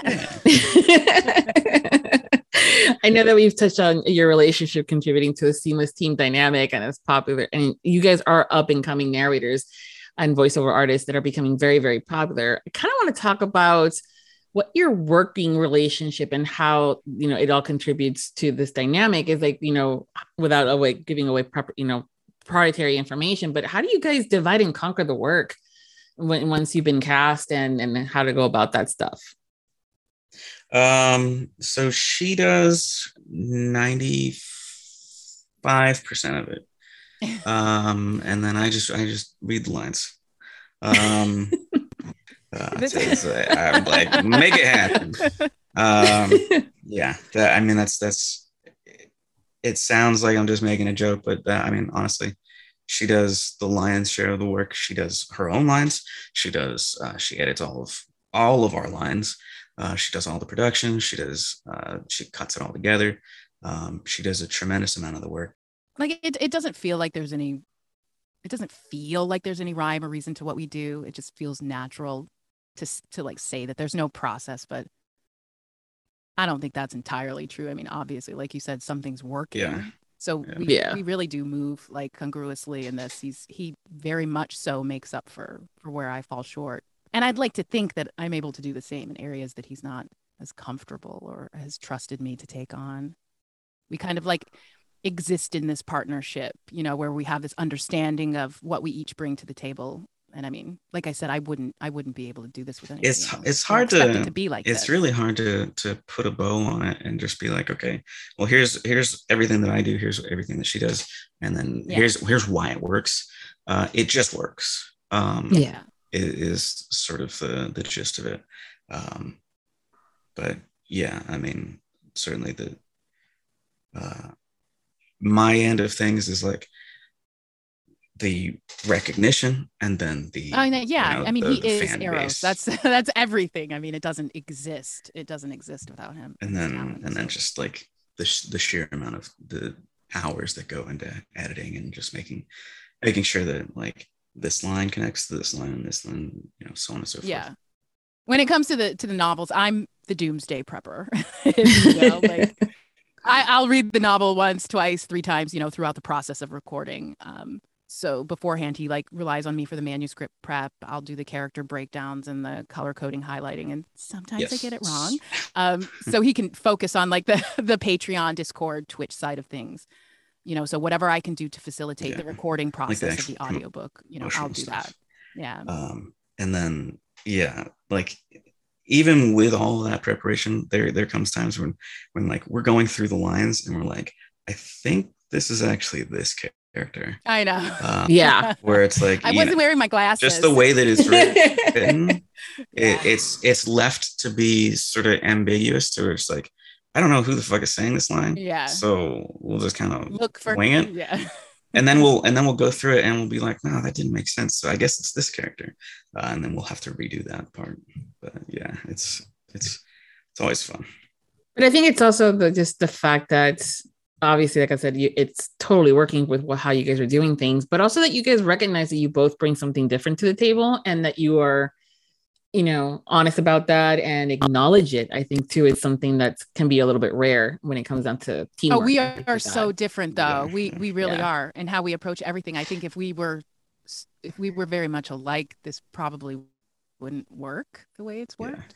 Yeah. I think there's a lot of people that are on the outside looking in that are like, I don't know, Jaclyn, you just do way too much. And like, there's no way that this can be worth it for you and blah, blah, blah. Like, you know, and it's like, she doesn't feel that way. I don't feel that way. Right. Why would I be here? And I mean, at the same time, there's like, okay, well, you know, you're doing all this for this author, that author. Like, what are you actually getting out of it? Talking to me. And it's like, well, I mean, I don't care.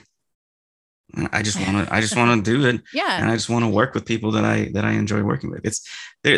There's a lot of like sort of negativity around just doing things for people, and we're doing things with people for just mainly for the sake of just doing it, because you want to create stuff together. Yeah. Like, it's not all about what you get out of stuff. Like, I don't often do things angling to get like a really advantageous position. It's like, okay, well, I'm going to get this and this and this. I don't fucking care. Like, I just want to have fun doing stuff. And I think we create great stuff together, and we have fun doing it. We just have fun 99% of the time. Yeah. But I think, aside from the fun thing, I mean, this is work, and I know that it takes stuff, you know, to make it happen. And there's sometimes, like, I've been a production manager, and I'm like, it's like herding cats, trying to get everybody's calendar and availability. And I'm like, okay, what works, what doesn't work. And then there's a formula to figure out how long this scene is going to take based on the words and blah, blah, blah. And then you set aside the time. And it happened to me once where I'm like, okay, it should be 30 minutes. And I booked the 30 minutes and they busted out in 5. And I'm like, wait, like, how did this happen? Was my math wrong? And stuff like that. So I think it's, you know, having the conversation about how the partnership works, it gives people like, oh, the work behind it, and that the two of you are good with it. And it just kind of showcases that we all have different skill sets and that we know how to work together to bring up the best product. Yeah. Yeah. Yeah. Sure thing. It's a lot like it's a lot like being allowed to pick your own partner in class for like a project, for a group project. And it's like you know, Jaclyn and I just lock eyes with each other from across the classroom with each other, and you know, it's like, yeah, we got this. And I mean, every time, and it's, I mean, way better than just sort of getting stuck with someone else that you're cast with. It's just like, we look at each other and we just know that we're gonna knock it out of the fucking park, and it's gonna be fun, and it's gonna be easy, and so that we just have that sort of friendship to where it's like, doesn't matter what all goes into it, or it doesn't matter who does what, or we're both super happy with the end result. We're just happy doing it. Good, yeah, it's good that you guys have that going on. Yeah. Yeah. In the Molly Dole series, the Holiday Mask Men series, the material was not only dark, but it included some scenes that were difficult because of the content. They would trigger sexual situations. How did the two of you work through that? Like, was there any special prep, you know, for the specific series, for those specific scenes? You know, what do the kind of conversations look for when it's something like that? There wasn't any special prep, I think, due to the nature of the content. I mean, we did have a conversation because of it, I think, and regarding one of the chapters specifically, like told from his point of view. It was comfortable with what we were about to do. Yeah. Because I believe it as our responsibility as narrators when agreeing to take on like sensitive subject matter like that you have to approach it with the utmost respect and understanding that the author wrote this with a vision in mind, like as a plot mechanism to entertain, even if dark, and while moving their narrative forward. And that if done with any level of success, you know, it's going to evoke some pretty strong feelings, you know, for people listening. We didn't want to be insensitive. Yeah. Like that. Yeah. So there's definitely, we had a conversation about it, a couple of different scenes that were like, okay, we want to make sure that it's handled respectfully, and carefully to a point where it's like, we're not going to be doing any damage to people that listen to this, right? Because if that were the case, then I honestly would have probably had to opt out of doing the chapter altogether. Yeah, and we had that discussion too. To where it's like, I can't in good conscience do this. But luckily I felt like everything that was dealt with in the two books was handled responsibly enough to where it was like, okay, this will be more cathartic than anything else. It might also still do damage, but it'll be more cathartic than damaging. And as long as it's handled respectfully, I think that you can talk about any topic. There's a huge difference between glorifying something and talking about something. Yeah. And in promotion, we were very specific with the being mindful about your trigger warnings. I think in every promo that we did, Yeah. And I know that you personally also donated to RAINN, which is the Rape, Abuse, and Incest National Network organization. And you also helped organize a bunch of authors and a publisher to donate their profits for a month to RAINN. How, you know, what did that, how did that come about? Like, what was your, you know, thought process behind getting all that stuff done? Okay, there was an astonishing amount of money that was donated. So I truly want to, you know, highlight that, because a lot of people talk and don't put their money behind their mouth. Oh, for sure. Yeah. You know, so you did that. So as far as the RAINN donations go, I mean, that was brought about by a really sensitive subject that was sort of co-opted from my personal, like, past history into a book that shall not be named.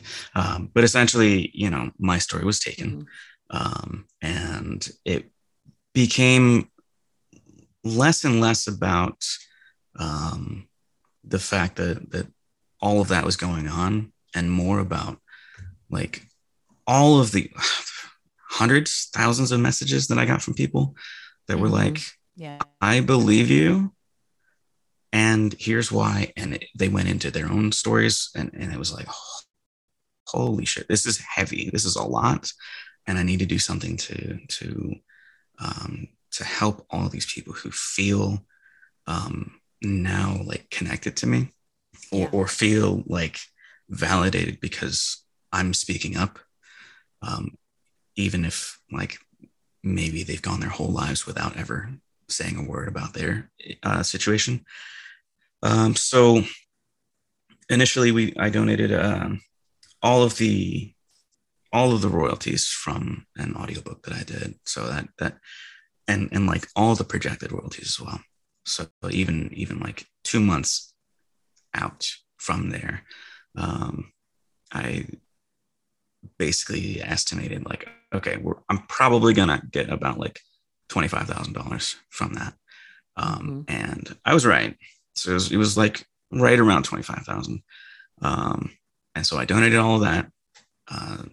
Someone else started their own side fundraiser also for RAINN, so I went ahead and did another 500, 600 for that. And then I also did another 1,000 on, I believe, on my TikTok profile as well. And then I also committed all of the Twitch earnings from my streams from like mid-February when it all started to the end of April to also be donated to RAINN. So that was another 24,500-ish. Which was just a tremendous amount of money that was raised by everyone who was watching and stuff. So all told, I mean, we raised just shy of like 52,000, and wow, that's all being donated to RAINN. Most of that has already been donated, and now I'm just waiting on all the Twitch stuff to clear before I donate that. But yeah, that's a. I truly was very thankful that you were spotlighting that organization and also sharing that it existed, because a lot of people sometimes don't know that there is organizations that can help through some stuff and help others, you know, kind of work throughout things and get the help that they need to survive. And so a lot of us were very appreciative of that. The other thing too is that you also participated and donated to the Lift for Autism, which is a romance community and option for autism, and that was fantastic too, because that's the community of romance listeners and readers get together, and they donate books and other things and chats and stuff like that. And it was I truly appreciate you guys jumping in there and donating a fabulous thing that I think may have been the highest bidding item. I don't think they've released all that info, but I know that the organizers that's incredible. Yeah. And we had a lot of his patrons reach out. I had a lot of people personally message me about like how close that is to them, you know, having a family member and how much it meant to them that we were doing that. So we were just super stoked that everyone wanted to participate in that, and that they really showed out and showed up for sure. For that auction. Yeah. Huge, from my understanding, huge dollar amount in the end as well. So, what I committed was that I was going to round that up to just a It ended up being how much? I don't know if you want to. It was around 1,700, I think. Yeah. I don't know if you want to say the number, round up to two. But yeah, right around 1,700.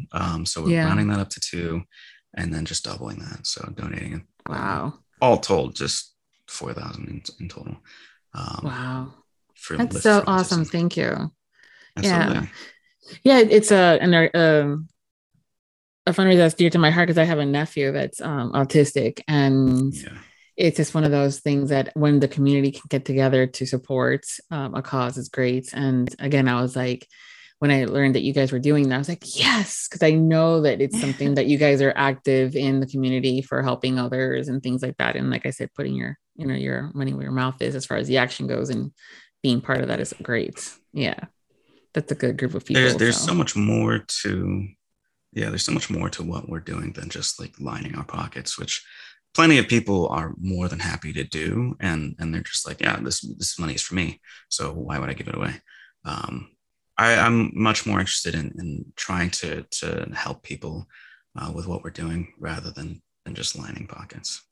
Oh, absolutely. Yeah. I think, again, I mean, I see it's in the years that I've been here where people will say things and do things and say that they're supportive of stuff. And I'm going, show me. Are you? Yeah. Like, let me see their states, because I know you're okay. That reminds me of, maybe I shouldn't talk about this, Amber Heard saying she pledged. Having to argue back and forth. Is different from actually donating. Yeah. I heard that, and I was like, no. I'm going to pledge to pay my rent next month. I'll pledge right now. If I ever make $100 million, I will pledge $10 million to the charity of your choice. Yeah. So as soon as I make that first $100 million, I'll get right on that. Yeah. No. So, again, I mean, that's it's free virtue points. Like, you know, people get to feel good about like, oh, I'm doing something, but they're actually not. Yeah. I mean, like, it's a privilege to be a part of this community. It is. Yeah. It's a privilege, and we know that their patronage is a privilege, and so it feels special to get to like give back in a sense, be active in it, and actually like do something instead of just, we're good at talking rather than just being like, hey, thanks for the money and see you later. Yeah, exactly. We're really good at talking. Yeah, exactly. I'm like, oh, I know I sound sexy, so I'm going to read this and y'all gonna enjoy it. So yeah, you sound sexy. Yeah. That's his job. But I think what's really sexy is when you work for, towards something, and you put the effort behind it, and it's a cause that's dear to your heart. And so I truly appreciate the both of you in doing that for Lift for Autism, and as well as RAINN for things like that. So thank you both for that. Absolutely. Yeah. Mm-hmm. But now I have some really personal questions for you guys. Yeah. I know. So I need to know you too. So when you're not working, he's getting all like down here and everything, and everybody's like inching closer to the earbuds, and like, what is he gonna say? Oh God. I know, right? When you're not working, what do you guys do for fun? Sleep. That's my favorite thing to do. Like, lay in bed trying to sleep for 10 hours at a time. Mm-hmm. Yeah, that's okay. So not so much for fun, but like, just playing games, I mean, and that's, I've sort of adapted that into also being part of my work, to where I don't just play games for myself anymore. I pretty much never do. If I play games, with the community that I've like formed around my work and my content. So yeah, he's a really at all times teacher. He's trying to teach me how to not die. Because that's what I'm good at in games. Oh no, I'm fine with her dying still. Yeah. I will say that, but it's fun. Yeah, it's great. I've seen some of those little videos of the patrons. No, of the patrons playing, and he's laughing, and I'm like, that's one of my favorite things about him is his laughter, and it's so innocent, it's hilarious. But it's so innocent, and it's having fun, but at the same time semi-diabolical. And it's just, and everybody's having fun, and I'm going, I don't think I would just like to sit there and watch y'all play, because I probably be the girl that dies too. Because I'm also the girl that loves Super Mario Brothers, so it's like haha and jump on the mushroom. So things are a little bit more complicated, you know, but yeah, okay. But yeah, those were fun videos. I just watched it for the fun of you guys watching, playing games, and like, stop killing me. I mean, you know, and he's like, haha, I killed you again. The greatest thing about it all is honestly just the getting so many people into it that were convinced through other people that have told them like gaming's not for you. And then, you know, they get into it and they're like, I really like gaming. And it's like, good. I'm glad because so many people have been discouraged from gaming their entire lives because they're women. And they're like, well, women can't play games. And it's like, well, why not? Why can't I play Halo? Or why can't I play League of Legends or anything like that? And it's like, well, because really you suck at it. And it's like, well, then, I mean, who cares? Who cares if you suck at a game? Just play. Just have fun. Just play. Yeah. Mm-hmm. So now that you're not doing a whole lot of playing personally for you and stuff like that, but what is your favorite game to play? Do you have one that's like, ooh, this is me. I'm going to have some fun. Just in terms of like sheer hours sunk into a game, probably League of Legends. I don't even know if I would say that it is my favorite game. It's just the one that I play the most reliably. Yeah. Okay. Because it becomes a part of the routine so often. It's like, well, I guess I'll just get on and play League, to where there are so many games that like, oh, it might have a great story or this or that. The gameplay is really fun, but then you always find yourself drawn back to just this sort of familiarity and the also complexity of League, where every game can be different in so many different ways. So there's always something new to do. Nice. Yeah. So what is your favorite holiday and why? Holidays. Halloween. I'm a toasted marshmallow, hocus pocus, sweater weather bitch. That needs to be on a t-shirt. Yeah, that's me. It's not like, I like Halloween. I'm going to say Halloween as well. I'm very much Halloween hookup type person. Like, it's fun, just the costumes and just the sort of quasi anonymity of it all, and the risque nature of it. It's fun, it's sexy. Halloween's just a good time all around. Plus candy. Yeah, it's plus sexy. Candy. Meanwhile, I like dress like the Magic School Bus. Like, yeah. Who hasn't wanted that inside them though? Yeah, you know, very true. Yeah. So it's not, because there's also the question of like, is it more of a, because some people are more the gory, bloody kind for the Halloween versus some of them are, others are more about the not so like the kind of still cute but you know witchy fairy kind of thing for Halloween. Do you guys lean towards one more than the other, or somewhere in the middle? I don't really care for the bloody gory aspect of Halloween. I'm more like masks and sex and alcohol and candy. Candy. Meanwhile, I'm gonna show up dressed like Hot Rod. With the mustache and the. You know, I have a hormone disorder. Exactly. I'm gonna make it fun. I like to make it fun. Okay, those are always fun. Yeah, there's just always those different kind of camps when it comes down to Halloween, and I'm going, no. I'm like, okay.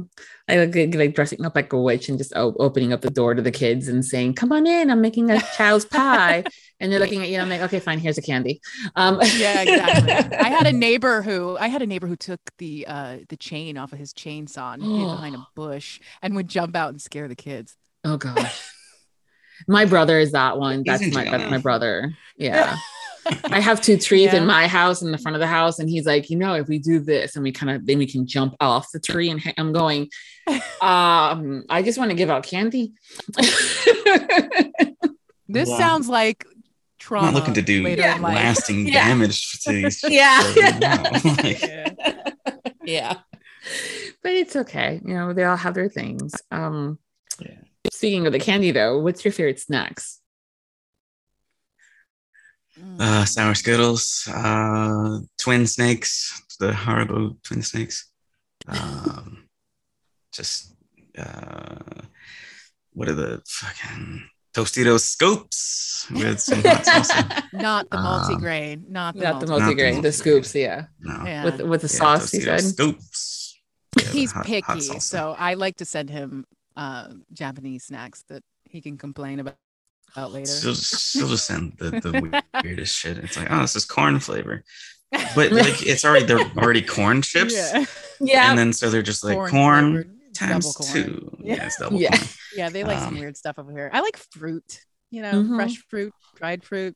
It is lame. I mean, I have some, I have Twizzlers. I like those too. Oh, the jalapeno kettle cooked Lays. Those are really good. Yeah. Okay. I like those. Yeah. I've fruit. No. Hey, it's good. Yeah. Hey, not awful. Again, everybody has their thing. It's, you know, I like the flavor of fruits, but sometimes the texture gets to me. So I'm like I'll love a lollipop that's like strawberry flavored, but I cannot like bite into a strawberry. So they get in the blender and then I have a smoothie. Yeah. I'm huge on texture. So yeah, that's one of those things, but I do love my Tostito scoops. And I just put some shredded sheets in it and I stick it in the oven and I melt them and then I dip them in the sauce. See, now you're making me hungry. So, okay. So like you can make a whole bunch of just like taco meat, right? Yeah. Uh-huh. Mm-hmm. Taco meat, salsa, cheese, mix it up, put it in the scoop. Oh. Yep. It's a mini taco with everybody. Yeah. Can't go wrong. You can't go wrong. No. Yeah, that's like a meal right there. Stomach is growling out. Yeah. Like, what do you want for dinner? Can I just have some scoops and some cheese and some hot sauce? I mean, it's way better than an actual taco. Yes. No, you cannot. No, you can't. But it's way better than an actual taco, which is like, okay, for like 90% of the bite, you're just getting the shell. Yeah. And then it just falls out the end. No. Mm-hmm. Each bite is a scoop. Entire thing. Yep. It's the perfect serving every time. I feel you. Quack. I got you. Mm-hmm. And that's an acquired taste. I didn't used to like quack. I thought it was disgusting. But, you know, someone served it to me and it was all warmed up and spicy. Like it. No, see, I don't like the guac warm or stuff like that. I like it cold. So really? Yeah. I liked it warm. I was surprised. Yeah. Mm-hmm. And even then. Grass. Okay, we'll get off the topic of the food. I just mowed the lawn. You want some guac? It's fresh. Maybe a little guac. Avocados are good for you. You need the fatty acids. That's the good kind of fat. I don't give a shit. Yeah. I'm the good kind of fat. My ass. Hey. You're like an avocado. So when there is a song that comes on playing, whether it's on the radio, in the car, or when you're shopping for groceries or at a store, what is your one song that it doesn't matter where you're at, but you will start either singing or, you know, jamming to it? Mambo number 5. Mambo number 5. Also, Jesse's Girl. Mm, that's a good one. Yeah. That's a good one. Just one. Yeah. That's impossible. Anything by Fallout Boy, Beyonce, Celine Dion. Anything by Beyonce? Britney, bitch. Yeah. Like I sing along to it. I never said I want to. It's kind of involuntary. No, I'm just saying, like, there are so many Beyonce songs that are like, I don't know, that's kind of a mess. Yeah. Like, I don't know. If it comes on the radio though, I'm gonna know the words. Probably. Yeah. Yeah, but it's also it's also when it comes down on the frozen aisle at the grocery store, and you're gonna be belting it out or moving and shimmying. So definitely a lot of Britney Spears down the frozen food aisle. Yeah, you got to put the dance moves in too. Mm-hmm. That's the only way it counts. Mm-hmm. Yeah, I love it when there's a song and you're going, yeah, it's my jam, and then the commercial comes in, and in the classic radio stations or something like that, and you're going, what? Easy listening. I'm like, no, that was like Pearl Jam. What the fuck? Such a disappointment. I know. It's like, no. It's like, you just call me old. Yeah. I know. Easy listening station, and then like, boom, you know, but no. It's okay. I'm okay with that. Classics. Delilah. Whatever happened to her? My mom listens to Delilah. Yeah. I think she's still going on. Is she? I think so, or something, or someone cut, picked up the reins, and they're still Delilah, even though it's a different name. Casey Kasem. Yep. Rick top 40. Yeah. You're your top 50s. Yeah. Top 40s for the weekend. Yeah. Fun times. You guys work with words all day long, and with what you guys do. But what's your favorite word? Not your favorite curse word, because that's the second part of the question. But your favorite word? But that is 100% his favorite word in all forms. But okay, butthole, butthead, butt ass, butt ass, butt pussy. That's a new one. Yeah, butt pussy. Oh goodness. Onomatopoeia. Okay. There's not smorgasbord. I mean, yeah. No, it's not. It's that one comes in a close second. Alone. Okay. Yeah, I like that one. All right. So what about your saying it? Mm-hmm. It just sounds nice. Onomatopoeia, and then I saw smorgasbord, just the way that mouth moves. Smorgasbord. That's how I'm gonna say it now. Smorgasbord. So what about your favorite curse words? If I'm only picking one, definitely it's gotta be fuck, because the versatility, numerous parts of speech.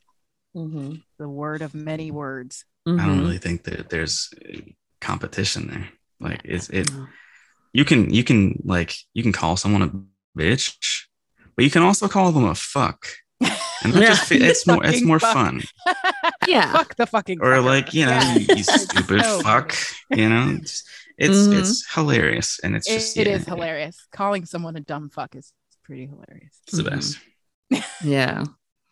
Yeah, that's definitely, it's very versatile. Noun, pronoun, adjective, descriptive. Yeah, totally. Yeah, it's definitely a common one too. Well, guys, it's been so much fun. But before we go, why don't you tell us what you guys are currently working on that you guys can share, and what's coming up next for you guys?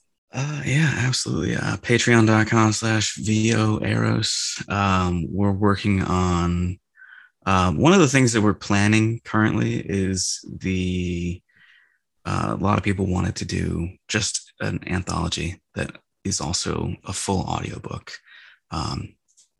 written by the patrons, for the patrons, but also for everyone else, to sort of get them into like the Eros sphere, and sort of grow that influence a little. So that's one thing we're working on top of like our. We're working on turning a couple of different audio series into full like books as well. Nice. So that should be fun. It's going to be. It's going to be fun. Yeah. Got to give the people what they want. Yeah.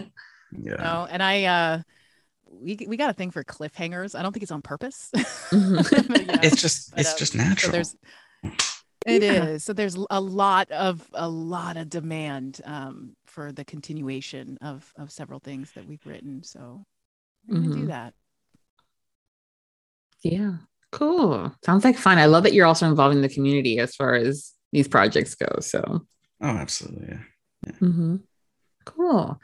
Well, thank you both for being part of this year's audiobook loving series. This has been so much fun. Thank you. This was fun. Thank you so much for having us. Yeah. No, it's a blast. So everyone, thank you for hanging out with us today. And we hope that you've enjoyed this chat as well as the series. I will be including all the links to their socials so you guys can follow them both and get to discover more things that they're working on and join some of the fun that's going on in the community over at the Audiobook Loving Series page at Viviana, Enchantress of Books. And until next time, happy listenings.